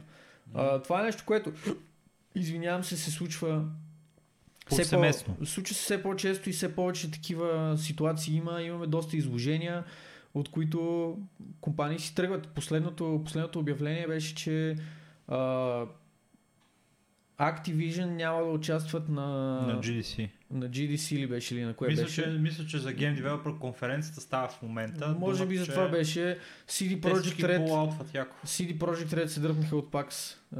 Sony се дръпнаха от PAX. Това са все решения, които са взимани от компаниите. Не просто заради факта, че най-вероятно нямат какво толкова да покажат и могат да спестят разходи, но и заради това, че в момента върше е толкова сериозно тази епидемия или пандемия по-скоро от коронавирус, която дори да не е толкова заразителна и опасна, е изключително бъгваща хората и изключително наслагваща някакви страхове, които правят доста демидж индиректно. реално бизнесът много страда от това нещо. В момента китайците са много ощетени от това нещо. Те, това нещо ги удари по време на, на тяхната китайска нова година, да. И в общи линии там не мога да се, все още не, е трудно и не могат да се започнат производствени дейности, нали, за компаниите в Запада, които изключително много зависят от китайски износ. Всички тук събития, които са свързани с това китайци, нали, по някаква причина да се намират на тях, са в общи линии хикс. Intel Extreme Master са също, нали, от... Еми... не само китайци, азиатци става въпрос. Той имаше проблеми и с отборите. В смисъл, имаше отбори, които просто не може, нямаше как да отидат. В Корея също има коронавирус. Е, те затова, такъв... точно ето, това е нещо, което за момента има спекулации, че най-вероятно Overwatch лигата, там гостуването, което трябваше да се състои на корейския отбор, няма да се състои. Е, хикс, да, няма да има такова. Така че, определено, проблемът е доста сериозен, хората са доста притиснени от това нещо и се взимат много сериозни превентивни мерки за ограничаване разпространението на въпросния вирус на цената на много пари, защото конференции губят, производители губят, компании-дистрибутори също губят от това нещо и положението има доста сериозен потенциал да направи своеобразна икономическа криза. Факт. Хубавото на видеоигрите е, че няма нужда да си някъде, за да ги играеш. Абсолютно правилно. И сега, нали, в Китай, при положение, че не мога да излизаш от никъде вкъщи, мога да седиш и да си фармиш, бата, и да си фармиш. С 7 акаунта да си фармиш. Едновременно. Да, и докато си фармиш, може да си плащаш с паричките, които си направи, си плащаш сабскрипшена в Classic WoW. Една тема, която в интернет избухна. Защо Blizzard е толкова контровършна тази тема? Чак сега да го сетне. Blizzard пускат токените, които са за 30 дни игрово време, ги пускат, по принцип тези токени в ритейл серверите, може в акционерската къща да отидеш и с голд от играта да си купиш такъв токен. Тоест ти може да играеш безплатно, образно казано, само с грайндене в самата игра. Не е нужно да плащаш реални пари. Това нещо го пускат в Китай, само в Китай за момента, и в WoW Classic. Нещо, което потенциално, тотално ще направи тотален дисбаланс на икономиката в играта. Защото ще имат възможност легално някои хора да си продават голд по този начин, образно казано, други хора ще могат да печелят на базата на на базата на реалните си пари да печелят голд в играта, mm-hmm. което доста сериозно размъти водите в интернет, особено в Запада, защото в Китай съответно нямаме информацията какво точно се случва, но доста хора са притеснени от това, че това е само първата стъпка, т.е. пускането на токена в Китай, че ще последва пускане на въпросния токен и в западните сървъри, европейските и американските, и оттам нататък вече хората започнаха да изтерясват. Тук е малко като с коронавируса. Случва се нещо, което някой почва да спекулира за него, дали ще стане, дали няма да стане. Обяснява се как това ще разбие тотално икономиката, как ще почнат злоупотреби. Влизат други хора, които са с обратното мнение, че това няма да промени кой знае колко нещата, защото и в момента хората си купуват голд с реални пари, просто тук вече ще бъде легално през Blizzardското надзиравано от Blizzard и контролирано от Blizzard, за което аз лично съм склонен да се съгласа. Не мисля, че ако пуснат токена, голд токена в WoW Classic и в западните сървъри, това ще доведе до кой знае какъв крах, до промяна в цените или нещо, кое знае какво, защото купуването на голд е нещо, което съществува и в ден днешен. Хипотетично съм съгласен с тебе и това, че би имал токен, с който можеш да си плащаш като плащаш голд за това нещо, е нещо готино. Ако си достатъчно зарибен, нали, ти си игра играта, би могъл да инвестираш това време, за да си купиш още 30 дни в играта. Но Голямата драма в случая е свързана с тази философия, която беше проповядвана от феновете на World of Warcraft Classic, която е No Changes. Да. Въпросът е, голямата драма е свързана с това, да, защото абсолютно. Те не желаят да има промени по Classic версията на играта, дори тази версия, която едно време сме познавали в текущата и ситуация в 2020 година да е абсолютно нефункционираща. Има много неща, които чисто и просто не функционират адекватно.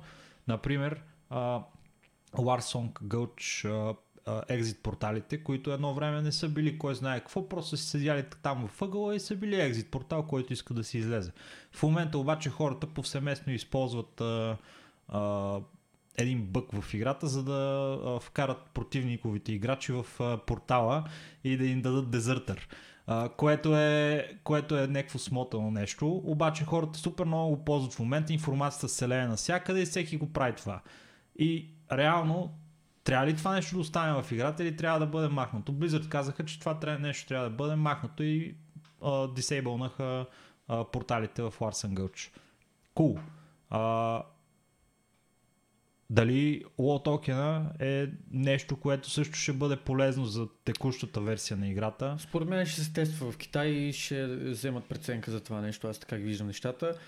Тук трябва, между другото, да вметнем, че в Китай абонамента по принцип не е на месечна база. Не е като в останалите държави. Ами? Там е на базата на часове. Там си купуваш часове, които мога да играеш и съответно е по-различна малко схемата.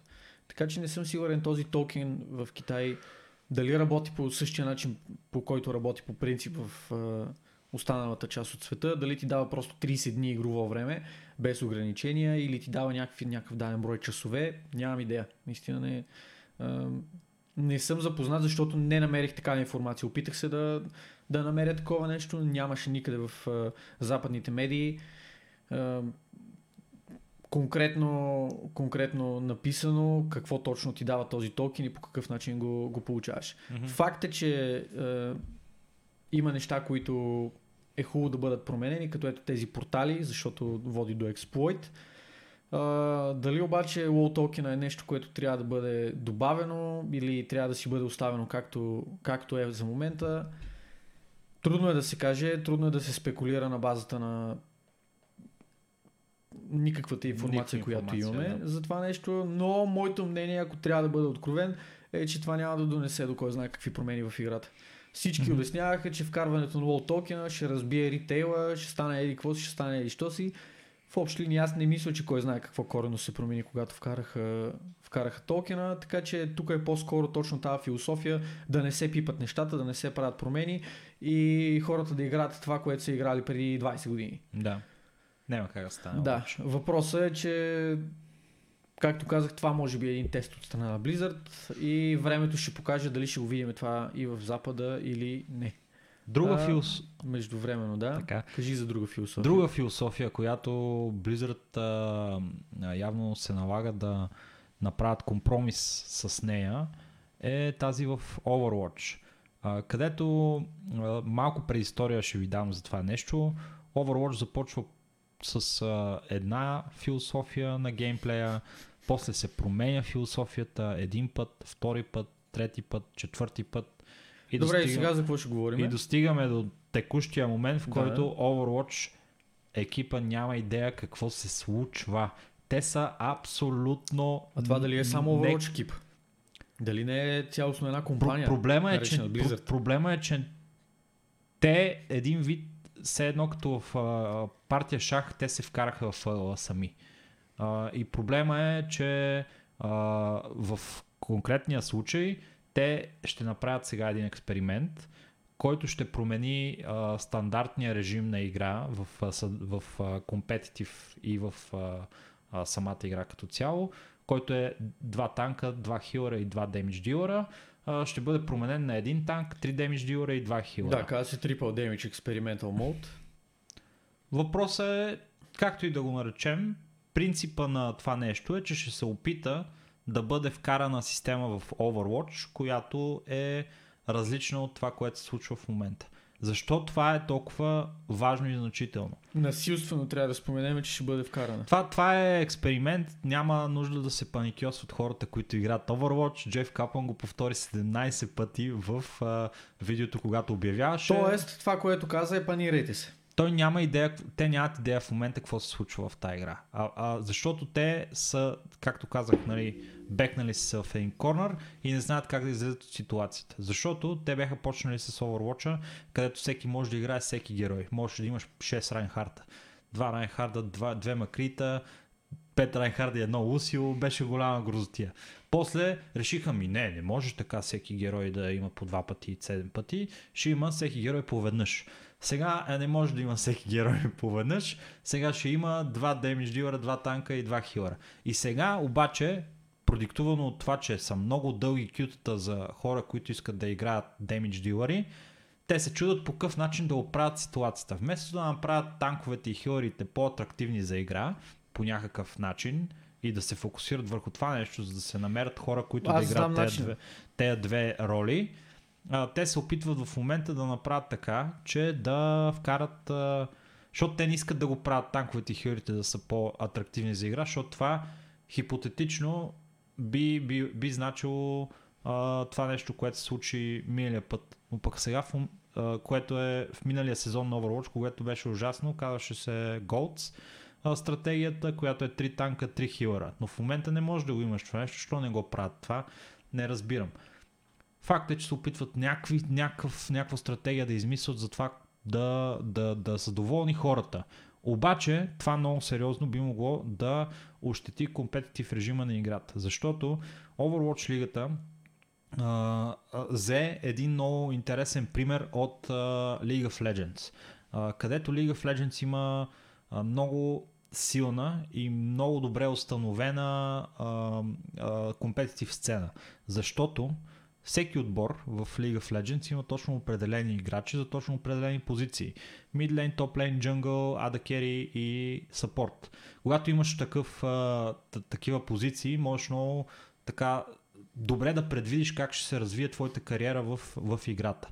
В Overwatch те се опитват да направят същото, където има 2 танка, 2 damage dealer и 2 хилера. Това позволява на един играч, който е damage dealer, да знае, че за него ще има място в отбора. За един човек, който е танк, че ще има място в отбора. Това, което се случи в миналия сезон и беше пагубно за много хора, които играха damage dealer, е, че в един момент просто в композицията нямаше damage dealer. Имаше 3 танка и имаше 3 хилера.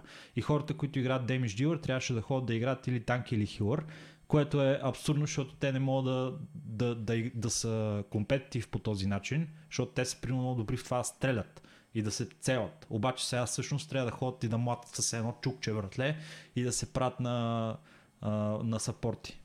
Смотан работа. И сега те се опитват да направят нова схема, която е с 3 damage dealer-а, с един танк и 2 хилера. И това вътре в него има толкова много проблеми, че е абсурдно, защото по този начин единият танк става абсолютно безполезен, защото един танк срещу 3 damage dealer, танковете ще бъдат директно изтривани от играта и ще имаме 2 хилера и 3 damage dealer срещу 2 хилера и 3 damage dealer. Имаше идея, примерно да се направят 7 играча, да бъде 7 срещу 7, не 6 срещу 6 играта и по този начин да има 2 хилера, 3 damage dealer, 2 танка. Но правят като рейдовете в 40 срещу 40 оправят се. Никой не знае и те нямат представа в момента как да се оправят това нещо. Те искат да си задържат компетитив сцената, искат да са доволни хората в кютата, където влизат, искат да са доволни танковете, хилерите и така нататък, обаче сега просто ще като се правят смотани игри, накрая не мога да си ги оправиш тия смотани игри, сцената ти умира, ти умираш, всичко умира и коронавирус завладява и Overwatch. Цяло, даже тази игра, ако може коронавируса да афектира компютъри и да вземе да изтрие тази игра, много добре ще направи за света като цяло. Друга игра, която бихме искали да изтриеме, се насочим към нея, Diablo 4, имаме Dev Update. Защо? Как така защо? О, със сигурно знаем. Искаме ли да я изтрием тази игра? С Диди. А, Диди не иска, аз не съм сигурен, а ти си хикс на Diablo 4. Значи, ето, събрахме Overwatch отбор тук. Е, правилно, да. Добре, защо? Аз мисля, че ще си щастлив от това нещо. От кое съм щастлив? Че са по-Dark and Gritty. Чак са, аре, почваме. Dark and Gritty. Моля да се с тия глупости. Dark and Gritty инвентара. Какъв е проблема? Имахме фидбек, значи Diablo 4, Dev Update, първия, на всеки 3 месеца ще получаваме такъв апдейт. Okay. Това беше обявено и това е първият такъв апдейт. В този апдейт какво се случи? Нищо. В общи линии показаха, че и те нямат никаква идея какво правят с тази игра, че нямат ни най-малка представа каква е кора аудиторията на играта и че не искат да направят нещо за феновете на Diablo 2, а искат да направят игра, която да бъде за феновете на PlayStation версията за Diablo 3. Фокуса на разработка на тая компания е да направят играта native за контролер. Буквално, с други думи е казано, ние искахме да направим играта да може да се играе с контролер на компютър. Много, много време се опитваме да го направим, защото Couch Co-op е много застъпена тая игра и не знам си какви си други глупости, които аз чета и рева такъв, направо съм потресен. Couch Co-op, само да вметна много накратко, е много супер популярен за Diablo 3. Да, и това казвам. Да. Аз съм видял на живо, човек, как много хора, които те не са въобще core геймери, те сядат и млатат, братле, да, на Diablo. Това е фокуса на Diablo 4. Това е нещо...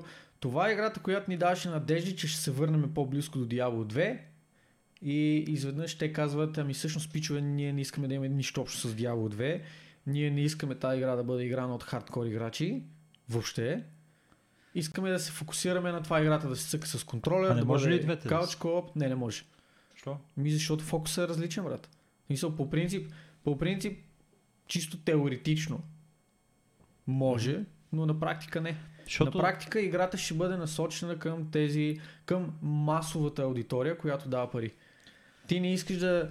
Това, което те искат, те не искат да се фокусират над кор аудиторията, която да речем е 1 милион човека. Те искат да се фокусират над останалите 50-60 милиона човека, които са... което ще им донесе повече приходи. Но те реално не са по какъвто и да е начин фенове на самата вселена и нещо такова. Те ще търсят готина игра, с която да разпускат, да си разцъкват в някакъв open world, който по техни думи ще има нелинейна история и това е реално фокуса. Те прекарват време в изучаване на това по какъв начин очите ти виждат екрана според това колко далече от него си, за да могат да дадат възможност на хората да имат UI-а или в един ъгъл, или по средата, така че да им бъде най-удобно. Вместо да прекарват време, изучавайки механики и примерно арт стила на Diablo 2, да речем, защото това е нещо, което хората мрънкаха за него, че го искат да видят там какво е направено, къде какво друго е направено.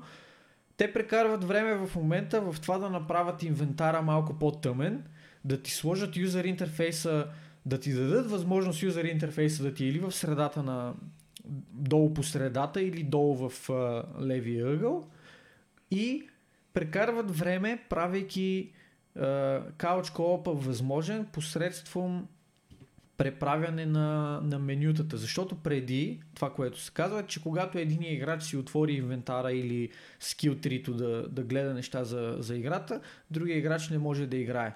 Това, което те искат да направят в момента, е играча да може да си отвори от едната страна неговото си меню, неговия инвентар, от другата страна другия играч да може да си отвори въпросните неща и същевременно да могат и да си мърдат геройчета.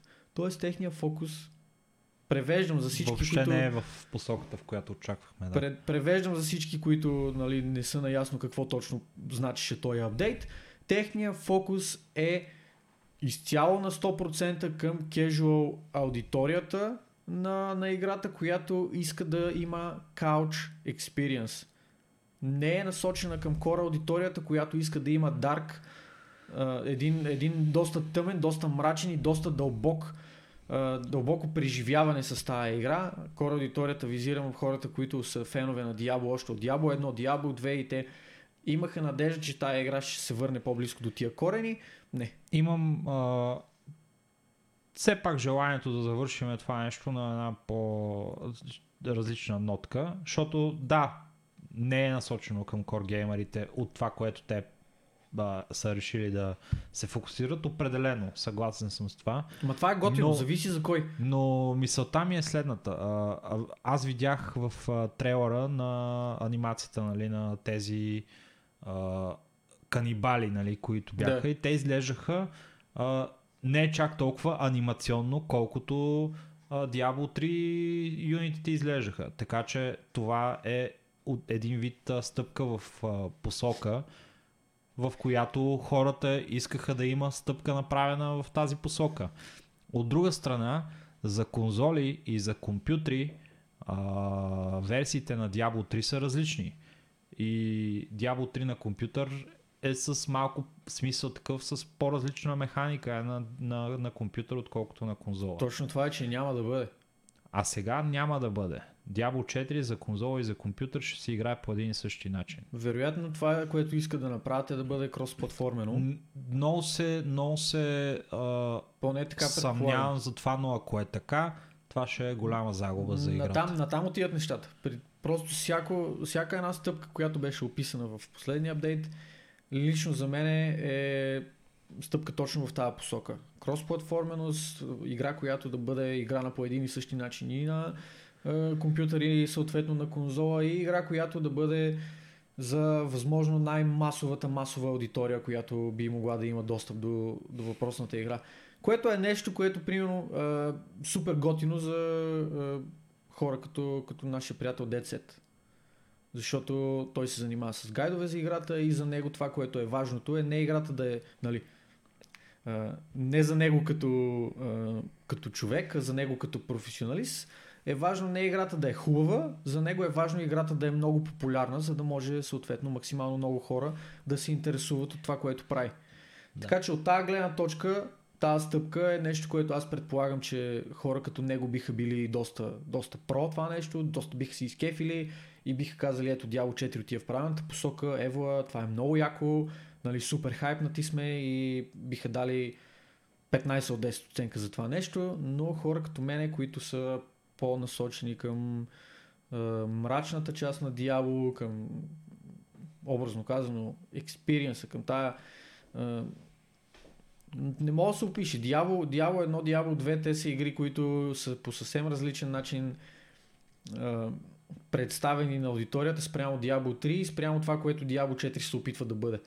В тия игри нямаше насоченост, то тогава нямаше хардкор геймери, нямаше кежуал геймери, тогава имаше просто геймери. В смисъл, хората играеха едно и също. Без значение, ти нямаше настройки на трудността, имаше или нормално, или абсурдно трудно. В смисъл, буквално игрите, които ти позволяваха да имаш някаква настройка, бяха или умираш от два удара, или умираш от един удар. Ти си избери кое от двете да ти е. Да. Нямаше и тия, ще игра само за историята, те гадовете даже няма да ме стрелят и каквото и да е такова. Така че, нали, не мога да кажа, че е за друга аудитория, просто друг тип аудитория беше тогава, друг тип бяха хората, друг тип бяха геймерите. Не беше толкова масово самата индустрия, което и от една гледна точка и точно предпоставка да виждаме все повече и повече такъв тип игри, които са насочени към всички. Който може да играе тия игри, да играе. Помниш ли какво беше? Ние искахме гейминга да се разрасне, защото хората тогава по едно време ни смятаха. Какво написа? Падна ми това. Диди, това не ми е пръстена. Мунштучето, не е пръстена. Пръстена ми е тук. Не знам коя камера. Потвърждавам.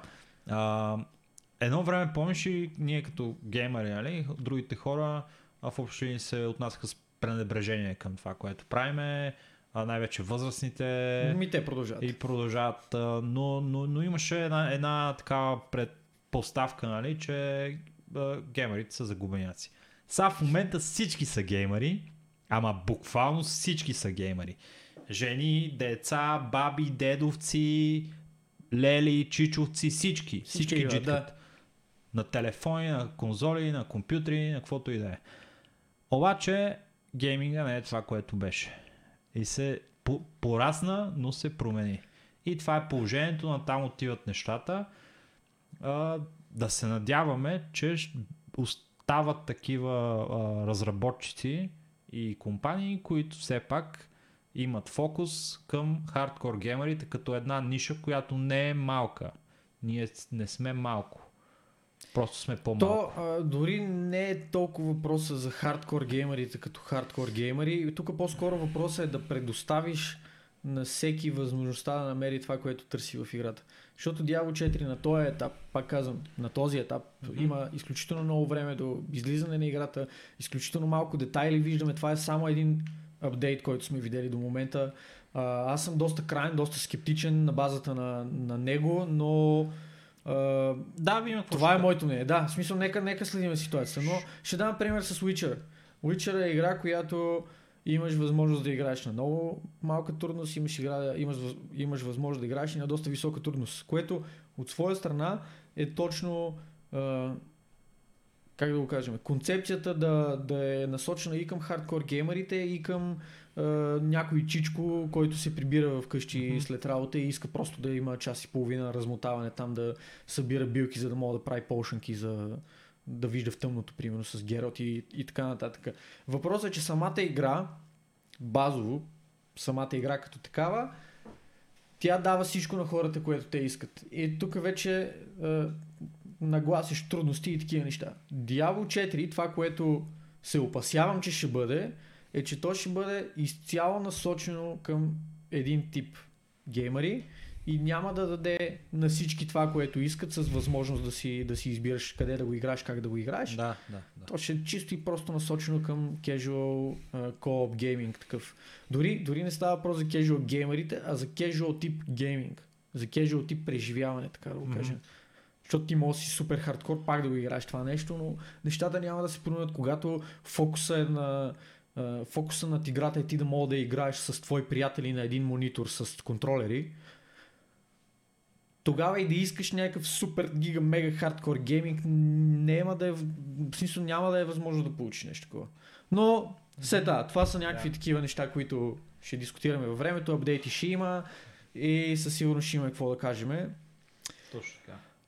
По повод имането какво да кажем, идва и нашия финален сегмент от нашия пети епизод, в който очевидно и определено има какво да кажем всеки един път. Този път дори повече от стандартното. Огре мафията каза, 4 теми имаме, 4 различни сегмента, които ще дискутираме в този мащабен голям сегмент, който сериозен са въпросите от нашите зрители, нашите слушатели. Дини, моля ли само да ти помога да ми кажеш за момента колко време е нашия подкаст? Час и 32 минути. Я пък ти не повярвах.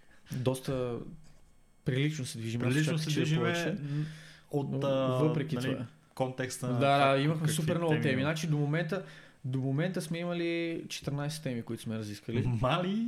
Остават ни още 4. Така че... И още 4 и още час и половина. Да, примерно, може и повече. Айде, правим ли ги? Първа тема, въпрос, който ни е зададен от VGZ. Морални ли са практиките, използвани от Twitch стримери? Като в въпроса се има предвид това, че основната аудитория на Twitch стримерите е деца, а тези практики, които те използват, за да агитират децата, да им донейтват, да се сабскрайбват към каналите и така нататък, е вероятно да бъдат неморални. Тук трябва да разгледаме въпроса от две гледни точки. Добре. Първата гледна точка е от гледна точка на създателите на съдържание и втората гледна точка е от гледна точка на гледащите това съдържание. От гледна точка на създателите на съдържание, каква е идеята? Защо го правят това съдържание? На първо време те го правят, за да се забавляват. На второ време те го правят, за да забавляват други хора. И на трето време, основно в огромна степен от тия създатели на съдържание, те го правят в опити това да стане техният професия, бизнес. Да, тяхна професия.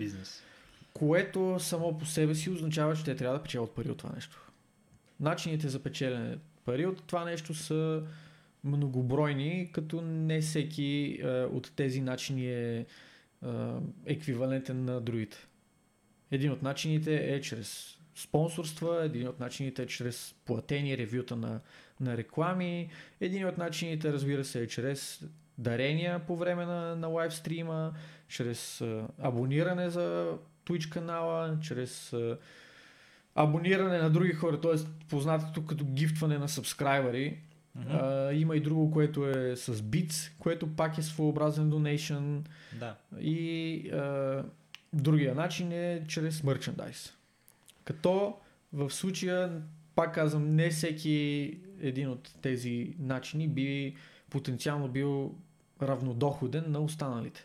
В никой случай. Най-прекия начин и най-лесният за агитиране, ако може така да го кажем, е чрез пряк контакт с твоите зрители, в който ти им кажеш: пичове, ако това, което виждате, ви кефи, моля ви се, консидер, как беше на български. Помислете да... в предвид. Да, помислете, ако искате, мога да се абонирате за моя канал, което ще ми носи някакви кинти. Ако искате, мога да отдолу под стрима да цъкнете и да пратите донейшън. Като донейшъните има съответно различни степени на донейшън. Има според различни стримери, можеш просто да направиш донейшън. Има донейшъни, с които имаш текст, който изпращаш, който се показва на монитора, имаш възможност за донейшън на видео, на някаква медия, или то било то песен, било то някакво клипче, което стримера да гледа. Това е много, много, много популярно при Just Chatting стримерите, които своеобразно седат и гледат монитора и правят ревюта на клипчета, които им пращат техните зрители. Нали, реакшн видео и така нататък. Като това е най-прекия начин и един от най-доходоносните. Защото той не е задължително обвързан с това ти да имаш хиляди последователи, да имаш някаква огромна аудитория зад гърба си, не е обвързан с това да разчиташ на все тая, на Bethesda, примерно, да искат да направят реклама на Fallout 76 или да дойде Войчо Ваню и да каже: искам да ми рекламирате семките, дето продавам. Да. Тоест, той е... дава ти възможност да правиш пари, дори като си сравнително малък и не си обект на интерес спрямо фирмите.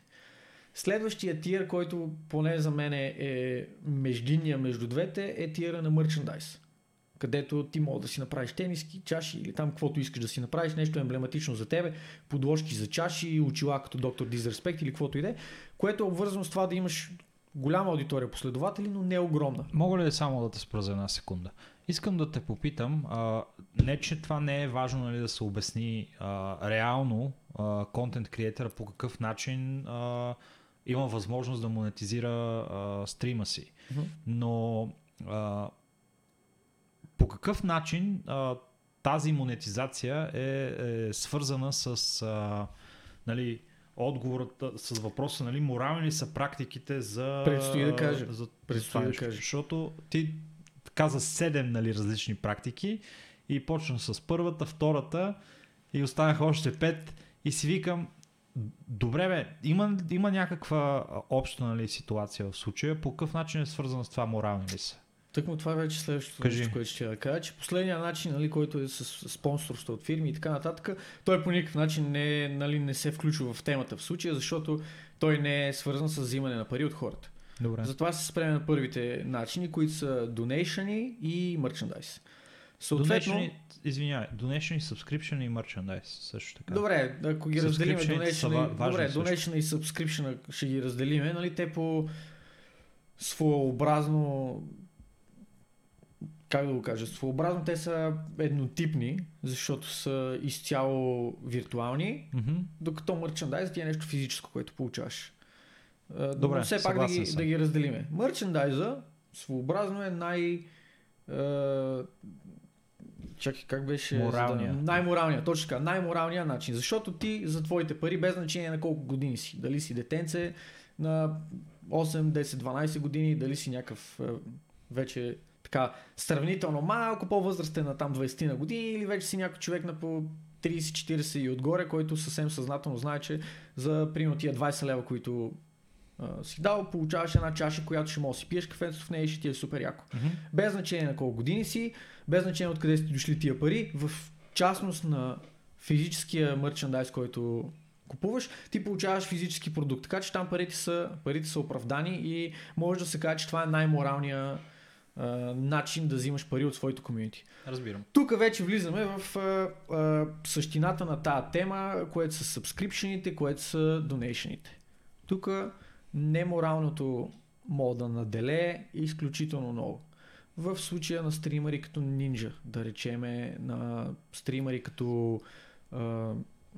Как беше това? Понеже много ми харесва, понеже много ми харесва структурата, която избра, нали, да го разделиме на мерчендайз и виртуални неща, mm-hmm. исках само да вметна за мерчендайза, да. Нещо, което е свързано с това, че не винаги, нали, това е супер морално. Защото в Twitch се подвизават всякакъв вид стримари винаги, но... и има такива стримари, които като са... Като надето продаваше водата от банята. Бел Дафне се казваше, да, която се е къпала в една баня и после продаваше водата, в която се е къпала по $25, нали, на някакво шишенце, нали, с вода. Което е мега порнография и супер неморално. Да, но чисто...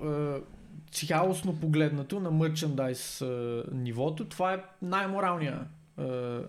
И там има злоупотреби. И там има злоупотреби. Неморални неща в това. Реално, ако трябва да обърнем после картината наобратно, при донейшените и сабскрипшена е точно пък обратното. Там по-скоро е неморално и след това има морална част, нали? Окей.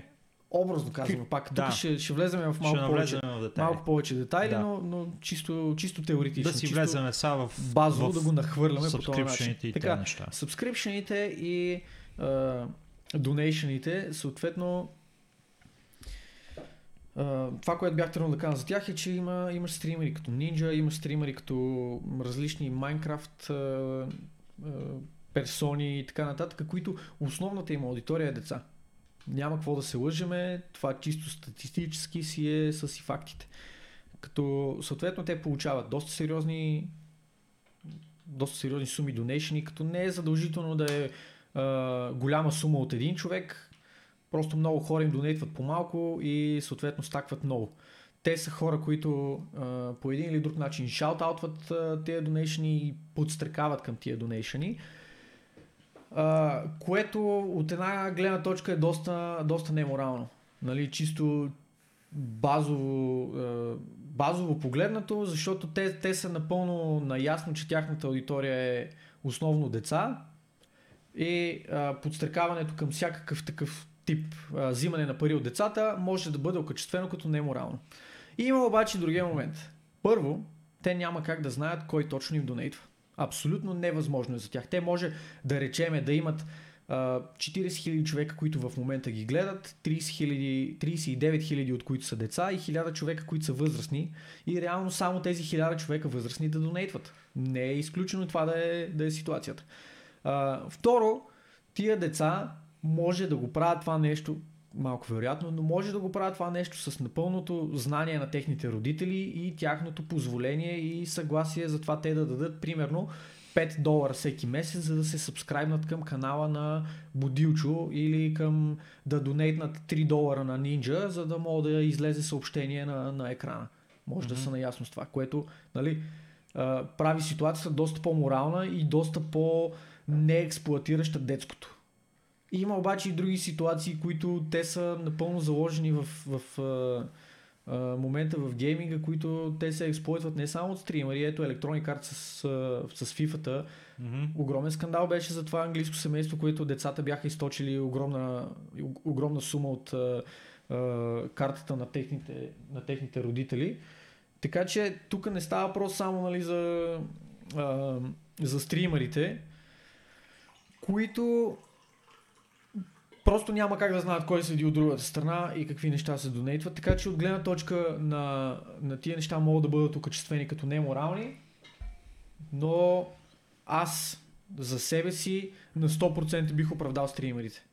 Първо, защото реално те може да подстрекават, но те не задължават никой да донейтне.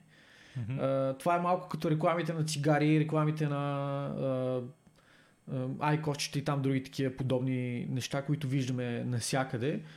които те те подстрекават към това нещо, но те не те задължават това нещо. Ти вече имаш глава на раменете да решаваш. Сега мога да си малък и да не мога да решиш правилно, но има и другия момент, който е контрол от страна на родителите. В днешно време има достатъчно материали в интернет, достатъчно е отворено обществото, така че всеки един родител, който се интересува това какво аджеба прави детето му, може да влезне да разгледа. Има сайтове, които имат родителски контрол. Ти на първо време, не трябва да си даваш картата, банковите детайли на детето ти, защото то очевидно е някакво дете, което не мога да реши само за себе си. Дали ще отиде примерно и ще издумка $500 в донейшъни, дали ще отиде и ще си купи Fallout 76 или ще издумка $1000 за пакове в FIFA-та. В смисъл, очевидно това е нещо, което пада на твоите плещи като родител. При всяко едно положение. Така че тактиките и практиките могат да бъдат окачествени като неморални от гледна точка на това, че деца най-често биват манипулирани от тях, но със сигурност това не са неморални тактики в моите очи от гледна точка на стримане, защото те все пак са хора, които искат да оползотворят времето си по най-добрия възможен начин, да изкарат пари от това време и най-малкото те няма как да знаят кой седи от другата страна. Добре, с две думи, стриминга е хъсъл, гайс. Стриминга е хъсъл. От стриминга правят пари изключително малко хора. Много малко хора правят пари от стриминга. Хората, които дори бихте се изумили, нали, имат мега много зрители, пак не правят кой знае колко много пари, може би връзват една стандартна заплата, нали, на месец, което не е лошо, зависи, нали? Обаче хора с по 700, 800, 1000 гледащи, $2000 на месец. Може да не е много. Може и да правят по-малко реално. Много зависи от, нали, конкретно, зависи много от, нали, от това за коя игра са, как си докарали нещата, но това говорим за донейшъни, нали, и за сабскрипшъни. Те естествено имат допълнителни начини, по които могат да си докарат доход. И един от неморалните начини, по които биха могли да си докарат доход, според мен, и ти го изключи от схемата, но аз бих го добавил, който е за спонсорирани стримове и видеа. Защото има някои стримари, които взимат заплащане, за да промотират неща, които са измамни или лъжовни, и реално тези имат кинти, промотират го това нещо на своите зрители, без да са наясно ли с това какво промотират, или те дори са наясно. Те може да са наясно, ама да не им дреме. Но това не е морално, защото те не взимат реално пари от зрителите, обаче пък взимат пари, за да им пробутват нещо, което е. Има други случаи, примерно като Disguise Toast, пичагата е толкова червив, нали, от Twitch стриминга, че няма на къде повече и той може да си позволи, когато дойде някоя мобилна игра и му каже: искам да правиш един часов стрим, ще дадем $20,000, и той може да им каже: съжалявам, пичува, но не ме интересува, това и не искам да си такова, защото има три... Или просто да ги нахрани. Да, има три... главни валути, така да ги наречем, за един стример. На първо място е авторитета му и нали, това какъв вид вади той. Нали? Смисъл, дали е човек с достоинство, дали е забавен човек, дали е... Нали, той има някакъв авторитет. Затова хората на второ място, нали, те биха го гледали и доколко хора той достига. Нали, първо е авторитета му, второ хората слушат ли го и доколко хора достига, и чак на трето място са парите като, нали, някаква валута. И те са важна валута, защото от тях зависи неговото съществуване като създателно съдържание, обаче другите две са по-важни, защото ако тях ги няма, третото ще изчезне много, много бързо и много скоро. Това на английски като обобщение на тия двете е integrity, т.е. Да. Как беше преведена тази дума? Integrity Farms. Диди, как се превеждаше Integrity? Ами... че си честен човек. Благочестивост, достоен, не знам, честен, достойно. Дали си искрен с... Да. Дали хората могат да имат доверие в това, че... това, което казваш, да разчитате на думите ти. Yeah. Така че има... Определено има неморални, ако трябва да обобщиме това нещо, определено има неморални практики, като... Но съм съгласен с теб, че... В по-общия случай самите донейшни и самите сабскрипшени, като да го наречем подстрекаване към тях, са по-скоро морални, да. Но такъв тип измамни реклами, както ти спомена, измамен мерчендайз, подстрекаване доста крайно към сабскрайбване и донейшни и така нататък. Те са по-скоро неморалните, отколкото кежуал, така да вметнеш пичове, ако това ви кефи, сабскрайбнете се, донетнете и каквото иде. И не знам дали да влизам на там, но само ще загатна, че в Twitch се навъдели много Just Chatting стримърки, да. които така искат донейшъни, субскрипшъни и друг тип неща, за да ви добавят в техния личен снап. Да, снапчат. Където вече... Там се почва... Диди, може ли само да те помоля на екрана, ако можеш, да изкараш... има едно много хубаво меме. Да, намери го първо, има го в канала, в Огрекаст канала с мемета. Или в General беше. Морална практика, която пича просто му е писнало от буби стримърки и той е решил да вземе нещата в свои ръце. Ти ще го видиш там един пич стрим в Overwatch, мисля, че беше. Overwatch ли беше? Да. Не, Smite. Smite стрим, изкарай го, ако може, само тук на монитора. И даже като го изкараш на монитора, може ако искаш да го таковаш, върви някакъв клипче отзад. Може ако искаш да пуснеш монитора на цял екран на това. То трябва да има така сцена, де ние с камерите. Ето колко на оригинал мога да цъкне. Добре. Аз това не го харесвам, разбираш ли? Просто това, което е направил той ли? Не го харесвам това с буби стримърките, братле. В смисъл, не че не ги разбирам, не че не съм съгласен с това, че ако някой всеки си има глава на раменете в крайна сметка, би дал пари за това и за това, обаче това нещо определено е насочено към хорни деца, братле, и... Не задължително деца. Към хорни джентълмен тогава. Със сигурност не е джентълмени. Не само ти. Ето пича е намерил перфектния маркетинг за него. Абсолютно. Аз се гордея с този пич. Потресено впечатлен съм от това, което е направил. Но да, толкова за... Много ще мога да говорим по темата. Толкова за този сегмент. Като си говорим за стримари, като си говорим за... начина, по който те си промотират съдържанието, за тяхното интегрити, трябва да се впуснем в една тема, продължение на това нещо, която ни е зададена от Байван, именно фалшивия образ, който стримерите си създават. Специално за тебе, Байване, сега ще придобия различен образ по време на нашия стрим. Това само да вметна, абсолютно не е различен образ, не знам Ники какво си... Абсолютно различен образ е, това не съм вече аз съм Бай Ставри. Здравей, Стояне!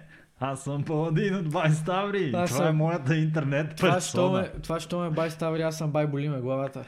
Бай лошо ми е. Бай болите главата, защо не харесваш моята интернет персона, знаеш ли колко хора... сериозно така са завладяни от начина, по който виж, погледни, имам Маутгард и Нозгард, мога да излизам така, братле, в София в момента, разбираш ли, нямам нужда от защитни други неща и не ме е страх от коронавирус. Така, първото нещо, което искам да споделя по темата е, че според зависи от това колко сте, как да го кажем, колко цените личното си пространство, е резонно да имате стриминг образ, стриминг персона и съответно извън стримването да сте даден друг тип човек, примерно. Което е с цел запазване на съответно личното ви пространство, образно казано. Да. И има и друг прочит на нещата, че може да имате фалшив образ или по-скоро стриминг образ, който да си е само единствено за стримерите, за да бъдете по-атрактивни, като в примерно случая с Dr. Disrespect, който носи някакво там червено елече, носи някакви цайси, има мустак и така нататък, за да създава някакъв провокативен, образно казано, образ, който да бъде интересен на хората и нали, с тази си визия да дърпа вюъри. Като в случая образа мога да бъде по няколко начина структуриран. Мога да бъде чисто и просто само визуален. Мога да бъде... И Диди, коя камера гледа в момента? Моите, добре. Мога да бъде само визуален. Може да бъде и образ, в който се вкарвате и като поведение. Отново пример за това нещо е Dr. Disrespect. Образ, който чисто на теория е само визуален, е нинджа, защото той си връзва някакви ленти на главата, има някаква аниме, разкаря се нещастник, има някаква странна аниме прическа и по този начин, нали, той си създава си един образ, създава си една визия, която е образно казано като негова запазена марка и е нещо, което... Той става известен с него и нещо, с което се промотира. Кажи му както е, че. Друго нещо обаче има, понеже стана въпрос за това в Дискорд канала, когато беше зададена темата за фалшивия образ на стримерите, е скандала, който се разигра около Dr. Disrespect, който гласеше, че той е изневерил на жена му с някаква фенка там по време на някакво събитие и някакви такива неща, което в последствие, нали, всички бяха, о не, той е изневерил на жена му, о не, взе си почивка от стримането заради това нещо, бяха луди скандали, не знам си глупости други. Неща се случваха, като в последствие се оказа, че най-вероятно това нещо е изсценирано, най-вероятно това нещо въобще не се е случило, защото той просто е искал да си вземе почивка от стримването, която по договор не му е била позволена въпросната почивка и това е бил начинът, по който да го направи, да изсценира семейни проблеми. Това спекулативно мога да кажем, че е част от неговия образ, че е част от тази персона, която той си изгражда, като аз по принцип нямам идея дали сте го виждали, той в реалния живот изглежда коренно различно от това, което е на стримовете, което за него може би е супер яко, защото ако излезе на улицата и стига до магазина, е доста вероятно хората въобще да не го припознаят, че това е Dr. Disrespect, изграждайки си въпросната персона, като има и други методи, други начини за изграждане на онлайн поведение. Има много в българския гейминг, има много хора, които са изключително токсични онлайн. Това те просто имат такъв образ. Те ама не да само в българския. И навсякъде, бе, брат. Може. Навсякъде. Може би не е изграден нарочно този образ, но те са изключително токсични хора, които просто хранат изключително много, всичко им е криво, заплахи онлайн, не знам си какво си, всякакви други такива работи. Да. И когато се видите на живо с тия хора, те са душички, о, братлен, какво става, как си, не знам си какво си, са някакви супер милишки. Има го и обратното, хора, които онлайн изглеждат привидно доста миля, в реалния живот всъщност са доста лицемерни. Е точната дума. Лицемерия, да. Така че има различни образи, които човек може да си изгради. Съответно, токсичният образ не е образ, който човек би си изградил по желание, освен ако не е edgy токсичен образ, като да речем на Тайлър Уан, който е такъв доста е токсик, да. Доста траш толкова, вика супер много, не знам си какво си, което лично за мен това е една персона, която той си е изградил за пред хората, защото това се търси, това нещо работи, това кефи хората. Нещо като, може би, адмирал Булдог в някаква степен, защото и той доста вика, и той говори в мемета, говори в смайли фейс и така нататък, за да може да го гледат. Вижте какво, когато стримваш, реално се опитваш да направиш шоу на хората. Има два варианта. Нали? Единият вариант е когато си автентичен и си твой си човек. Това и правиш шоу на хората с това, което си ти, и те идват да те гледат заради това, което си ти.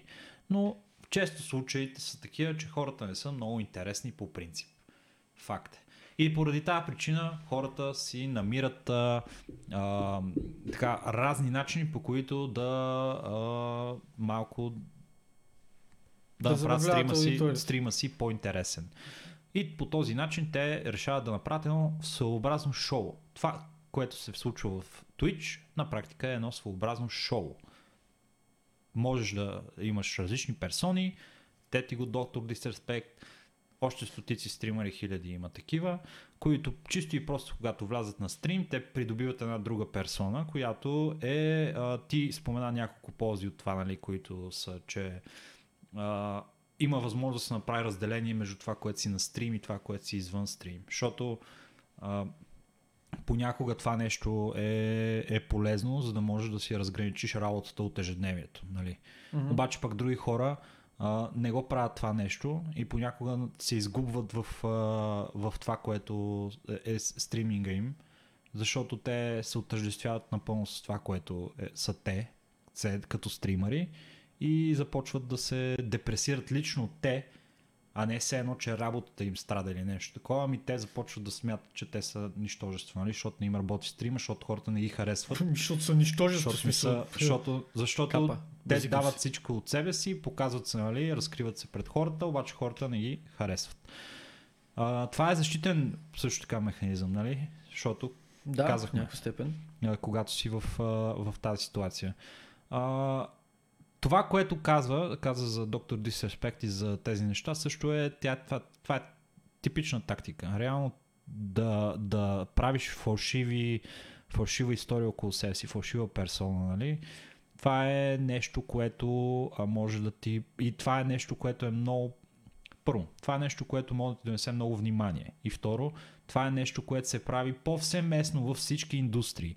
И най-вече в българската чалга и поп индустрия, в която всяка една смотана песен нова, където излезе, защото и става известна, защото е най-кринджи нещото в историята на българската поп и чалга.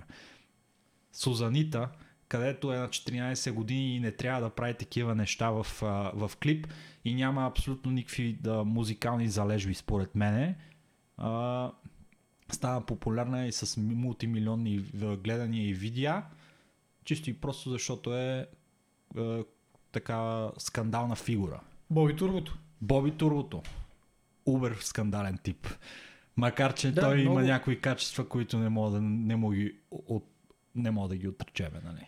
Много такива примери има за... И е много ефективно това. Персони, които са различни в реалния живот. Sonic the Hedgehog филма. Стана скандал с него за това, че Sonic the Hedgehog има зъби, братле. И в следващия момент Sonic the Hedgehog няма зъби, обаче скандала доведе вниманието на хората до него. Да, значи бъдете скандални, слагайте си... Такия... Но Азис, братле. Азис... И какво сега? 10 години след като Азис 10 години беше хомосексуален, вече няма такива, въобще не изглежда по това. 10 години. Повече, нали? Ние бяхме в училище, брат. Азис започна с една песен Автомонтьор Супер Разбирач, аз я помня от едно време.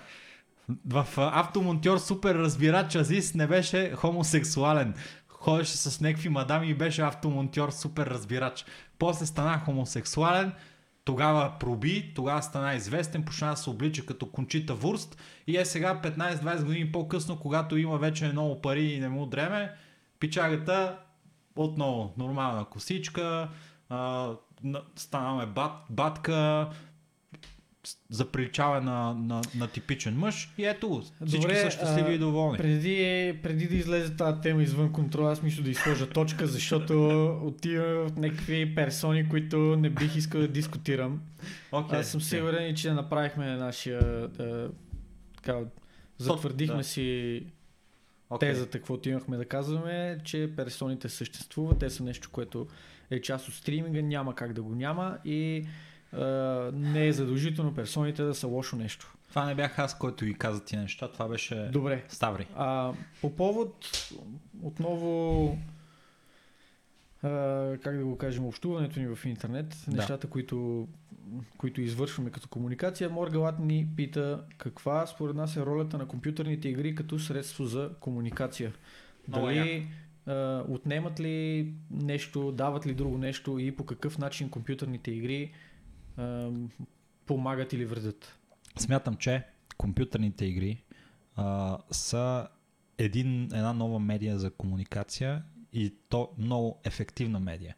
Защото, и тезата ми е много проста, в компютърните игри този, който си в тях, това си ти. Няма предубеждения от това как се обличаш, как изглеждаш, чисто и просто начина, по който се държиш с хората.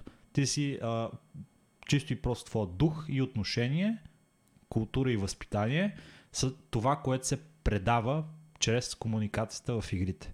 А игрите са един много готин начин, по който могат хората да комуникират един с друг, защото игрите са затворени системи с определени правила и когато комуникираш в игрите, първо ти имаш условия на комуникацията, начин по който е културно да се държиш, ако си хакер примерно и се държиш по такъв начин, директно нали, се вижда, нали, че си помяр, лесно може да се разгадае кой е помяр и кой не е помяр в игрите.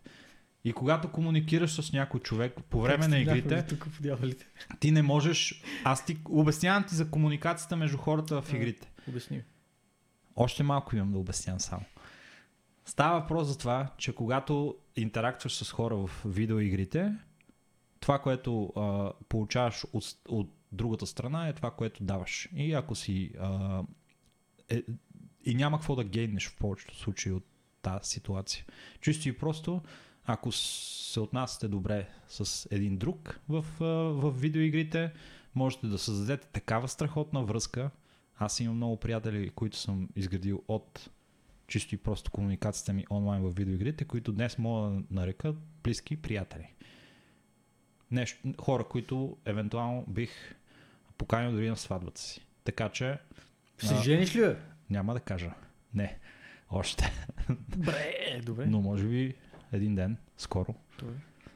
Въпросът е в това, че можеш да създадеш много истинска връзка в интернет с друг човек. Но... Или с робот. Но, Ана е бот. Но, нали, като го имаме в предвид това, факт е, че комуникацията в интернет до голяма степен ощетява хората, защото когато комуникираш в интернет и имаш този тип комуникация, реалната комуникация има много повече фактори, които влизат в нея, които не са включени в комуникацията в видеоигрите. Аз съм съгласен с теб. И ще кажа защо. Окей. И според мене, когато излезеш в реална обстановка, в реалния живот и започнеш да водиш разговор, това, че можеш да водиш разговори в компютърните игри с други играчи и така нататък, не е нещо, което ти помага да водиш по-добър разговор в реалния живот. Аз съм на абсолютно обратното мнение. Мисля, че компютърните игри са една страхотна стъпка за всеки един по-интровертен човек и един, който е по-затворен в себе си и намира за трудно да общува с други хора. Това е едно прекрасно място, където той може да създаде контакти, може да придобие една увереност и по един или друг начин да подобри своите социални умения. Това го казвам от личен опит, защото аз... като бях по-млад, отколкото съм сега, бях изключително затворен, изключително ниско самочувствие имах и просто намирах за трудно да общувам с хора, които не са ми близки приятели. Буквално да, близките ми приятели бяха хората, с които можех да общувам свободно по един или друг начин, но всички останали, всеки един нов човек около мене, не дай си Боже, пък този човек да е в женски пол. Леле, опасна работа, брат. Нещата приключваха вече, нямаше никаква възможност за комуникация, но видеоигрите и в частност това, че се опитах по един или друг начин да се занимавам малко по-сериозно и малко по-професионално с в частност електронен спорт, не толкова с гейминг, нали, просто като variety gaming. Не като variety gaming, а като електронни спортове, ме принуди да общувам с доста хора и помогна да щупа тази бариера, да прекрача прага на да прекрача тази граница на това притеснение, което имам да общувам с хора, да се стигне до момент, в който даже с тебе двамата сме били водещи пред няколко хиляди човека в зала 3 на НДК. тия подкасти, които записваме в момента, които своеобразно те са, нали, един контакт с доста хора, които ние познаваме или не познаваме в общия случай, и да го правим това нещо без притеснение, да го правим това нещо естествено. Аз мога да кажа с чисто сърце, че причината за това нещо са видеоигрите. Те ми помогнаха да стигна до това ниво на комуникация, което имам днес. Това обаче, което каза, е, че видеоигрите хубаво, нали? Обаче същинските умения и това, което, нали, вече си намерил за възможност, нали, да счупиш бариерата, е дошло в момента, в който си започнал да се занимаваш с електронни спортове, нали, и наживо си комуникирал с хора. Мисълта ми е такава, не само на живо, ние бяхме кастери и каствали сме пред супер много хора, което не е на живо, ти нямаш контакт с тия хора лице в лице, но самото чупене на тази бариера, да знаеш, че те гледат супер много хора и те слушат и всяка една дума, която казваш, има някакво, рефлектира по някакъв начин на тия хора, те след това имат обратна връзка, особено в интернет, където хората са изключително критични, изключително лесно е да влезат и ти да направиш една грешка по време на текста, който си казал, да те оплюят зверски, ти мога примерно 2 часа да си говорил само адекватни работи, в рамките на 30 секунди да кажеш някаква пълна глупост, оттам нататък живота за тебе в интернет свършва. Просто хората почват и те унищожават. Това нещо да мога да го прекрача, аз съм благодарен на точно видеоигрите за това нещо. Окей. Да, аз съм съгласен с тебе и ние имаме много сериозен опит. Кой знае колко хиляди часа в коментари. Всеки може да ни погледне в YouTube канала. Че имаме даже не е всичко. Не е всичко, че имаме 6 видеа, деца над 1 час всяко видео с коментари, нали, на игри. Въпросът е в това, че от една страна, да, прав си в това нещо, от друга страна аз съм забелязал, че неща, които в комуникацията ми в видеоигрите не са влизали никога.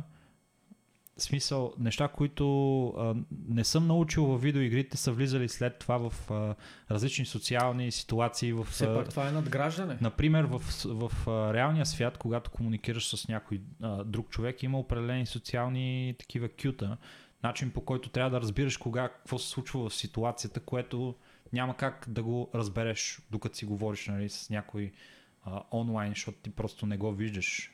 Трудно е, може да различиш емоцията, нали, на другия човек, ако не го виждаш и ако не си разбрал, нали, или ако не познаваш, нали, да разчиташ езика на тялото, дали някой е напрегнат, дали някой е готов да ти скочи, да набие, дали някой му е много смешно и не може да, нали, да се сдържи или нещо такова. В интернет понякога тези неща са много орязани. Някой беше казал, че комуникацията между двама човека, само 10% от нея е свързана с вербални сигнали. Другата част от комуникацията е с невербални сигнали, които в голяма част от случаите в интернет не можеш да достъпиш. Да, обаче има хора, примерно както отново ще кажа, както бях аз преди години, просто не можеш да достъпиш до комуникацията в реалния свят, чисто и просто от притеснение, от един страх, от незнание въобще какво да кажеш, незнание въобще как да подходиш към разговора. Факт е, че тия неща са надграждане на това, което мога да научиш и което мога да получиш от видеоигрите, но за мен лично видеоигрите са една прекрасна стъпка до това ти да се отпуснеш и да намериш някакъв общ език с останали хора. Много съм съгласен с теб и много се радвам, че го постави точно по този начин и по този начин, нали, предлагам да приключим темата, защото в видеоигрите готиното е, че вие сте там просто. И сте заедно. Няма и правите нещо. Там няма, никой не знае как изглеждаш. Единственото, за което мога да те нахраната, ако си тъп и не мога да играеш играта, нали? Точно така. Което си е твой проблем, нали? Обаче никой няма да ти каже, примерно, ти си плешив или са ти криви зъбите, или едното ухо ти е по-голямо от другото, или каквото и да е такова. В смисъл, тия неща нямат никакво значение. Или ти мириш от краката, например. Да, за един млад човек, за един подрастващ, тия неща са много определящи и могат да бъдат наистина сериозна пречка в неговата комуникация с други хора. Така че интернет е място, на което мога да създадете приятели, без предразсъдъци и вече след като ги създадете тия приятели, ако почнете да се виждате на живо, ако почнете да имате някакви комуникации, това нещо може да бъде следващата стъпка към това вие да можете да създавате приятелства в реалния свят, без да е необходимо да имате предварително, как да го кажа, предварителна подготовка или каквото и да е. Просто да отидете да се запознаете с някой случайен човек, било то на парти за някоя игра, примерно, или на някакъв музикален концерт, или в магазина да заговорите някой, който виждате, че седи на рафта и като вас се лута, не знаейки къде аджеба се намира, каквото и да е, консерва, рибатон или все тая. Да. Които неща могат да бъдат много полезни в дадени социални ситуации. Последна тема за епизод номер 5. Последна тема от Огре Мафията каза. Тя е зададена отново от нашата добра приятелка Елиндириел и гласи: какво мислим за реверсивната психология в компетитив средите? Тема, която аз я помолих да ми разясни малко, за да не навлеза в някакви разговори, които не са зададени с въпроса. В така разширение на това, което тя каза, да допълниме просто какво имаше предвид. Какво мислиме за подхода, в който траштолкваш някой без да разбира, че го траштолкваш. По повод по това. Примерно аз ако играех колкото тебе, щях да съм 10 пъти по-добър. Примерно дори мога да играете повече от другия, или друг тип неща, като ако играех повече, сигурно щехте бия, ама дай да видим какво ще стане. Неща от този тип, в които задавате сетинга по такъв начин, че все едно омаловажавате ситуацията и карате опонента ви да си мисли, че реално той има предимството по един или друг начин. Сблъсква ли се ти с подобен тип психология? Подобен тип поведение онлайн? И не само онлайн в случая.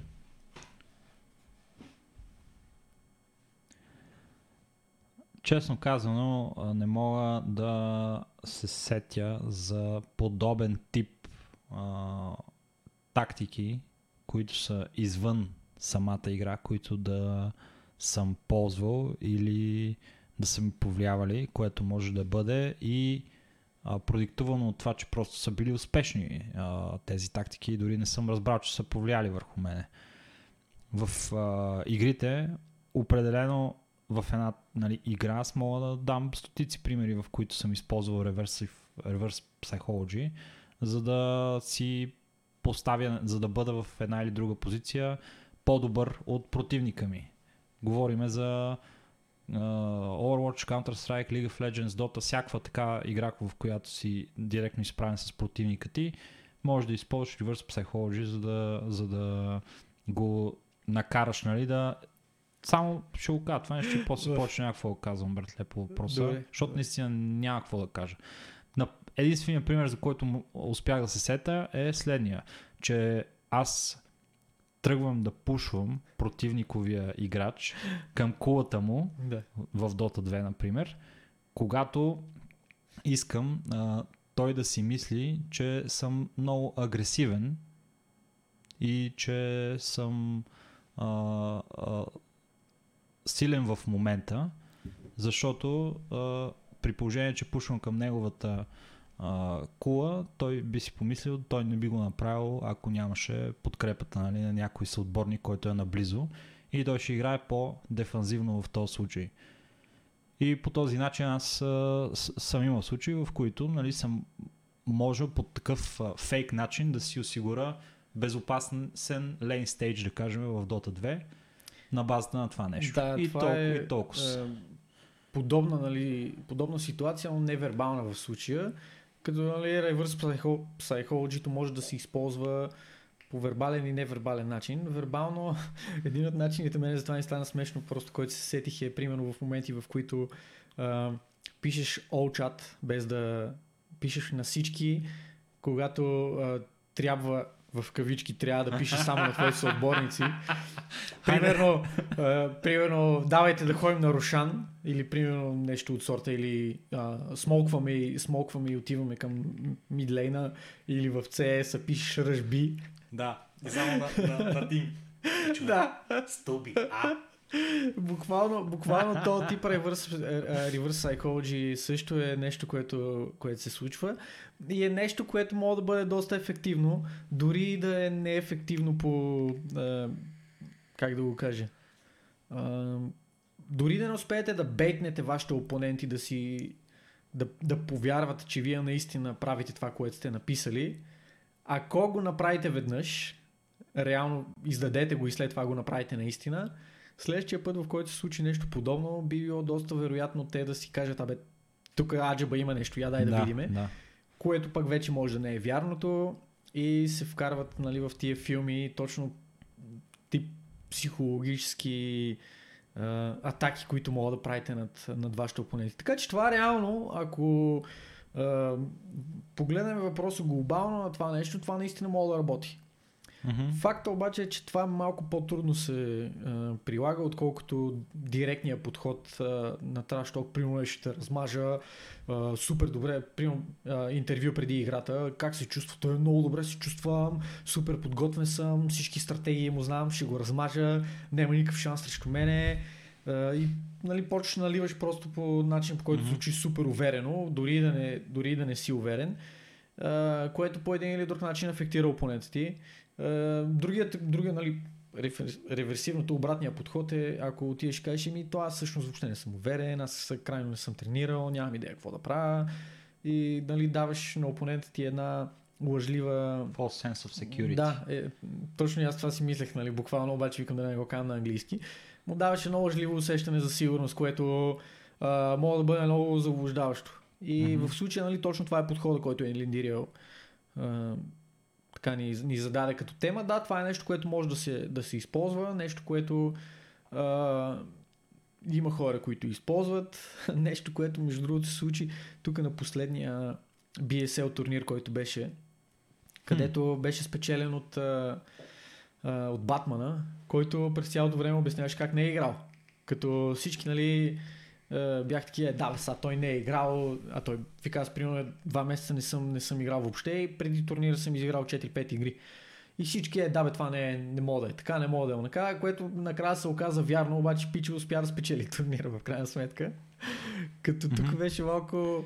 Това е Double Reverse Psychology. Double Reverse Psychology. Точно това ще я да кажа, хем беше истина, хем хората почнаха, нали, да се съмняват, че това реално е истина, дали е истина и си е един от тия подходи, които малко те мята извън баланса, обаче в крайна сметка това е малка част от победата и от спечелването на една игра. Да, това също чисто и просто нещо, което трябва да се спомня, че използването на reverse psychology като тактика е вторична тактика. Тя е нещо, което се използва в допълнение към обикновената тактика, която имате. В смисъл, не можеш да правиш reverse psychology, ако по принцип си слаб. Да. В смисъл... Мога да кажеш, аз съм много слаб, ти сигурно ще ме биеш и реално опонента ти влиза и те размазва. Да. В смисъл, това не е reverse psychology. Да, това е просто psychology. Същото се отнася за всякакъв вид, нали, игрови отигравания, които зависят от това нещо. Ако сте слаб и позирате като агресивен играч, ще ви в някакъв меч ви хванат ваша мара и ще ви легнат. Това е положението. Чисто и просто трябва да си имате една стратегия, а това е нещо, което да го използвате като тактика от време на време. Нещо, което също се ползва и в покера много често. Нали? Да. А покера е буквално игра на психология. Точно така. И малко математика. Та, с това, скъпи приятели, на централна камера ли сме? Тази жената, значи, колко ги разбира нещата. Ако казваш, ще да е супер силно да всичко, а сега го каза и сега хората... Значи искам да кажа нещо тук пред камера, не се закопчавай докато седиш, това е безумие. Не се... Аз искам да съм както е. Тук да го кажа пред камера, ще опитам така да вметна малко подобрения за следващия път, ще се опитам да скъфна по някакъв начин някакви индикации към коя камера сме, не знам как ще го направя, но трябва да измисля нещо. С светодиоди. Да, бе, ама както е, не отличен, ще измислим някаква схема, един какво мога да направим. Та, за да бъдат нещата, нали, доста по-симлес, отколкото бяха сега. Извинявам се така за това, че не беше толкова симлес, ама какво да се прави. Благодаря на всички, че бяхте с нас. Епизод номер 5 от втори сезон на Огрекаст. Лека по лека, може би това е 49-ти, 50-ти епизод, нещо от сорта. 49-ти, ето. Още 3 епизода имаме рожден ден. Ще трябва да видим по някакъв начин да го отпразнуваме, евентуално, може би. Да, благодарим на всички, които бяхте с нас, на всички, които продължават да бъдат с нас, на всички, които са новоприсъединили се към нашия подкаст. Моля ви, помислете за това да се абонирате към нашия канал, да споделите видеото с ваши приятели, да харесате нашата Facebook страница, да се присъедините към нашия уникално велик Discord сервер, където мога да ни задавате теми в този въпросен сегмент Огре Мафия, така за който тук що приключи. Нещо друго може би ще да кажам, не знам, забравих си мисълта, но да, благодариме за това, че продължавате да сте с нас. Надявам се да се видим отново едната седмица, епизод номер 6, 50 поред в нашата скромна история. Подкрепете нашата инициатива и ще имаме възможност да си купиме по-добри така пропс за нашите епизоди. Ще го подобриме с нови персонажи, с нови шапки. Знаете, ние както и Valve обичаме шапките. И... Аз лично почвам да се притеснявам малко, но това е отделен въпрос. Да, както и да е. Благодаря отново на всички, че бяхте с нас. Имам специален квиз, извинявай, имам специален квиз. Сега, на кой ви приличам? На Скорпион? На средновековен рицар? Или на Софийски кошар? 3 опции имате. Можете да отговаряте в Discord сервера ни. Елате в Discord сервера ни, за да отговорите на въпроса. Или...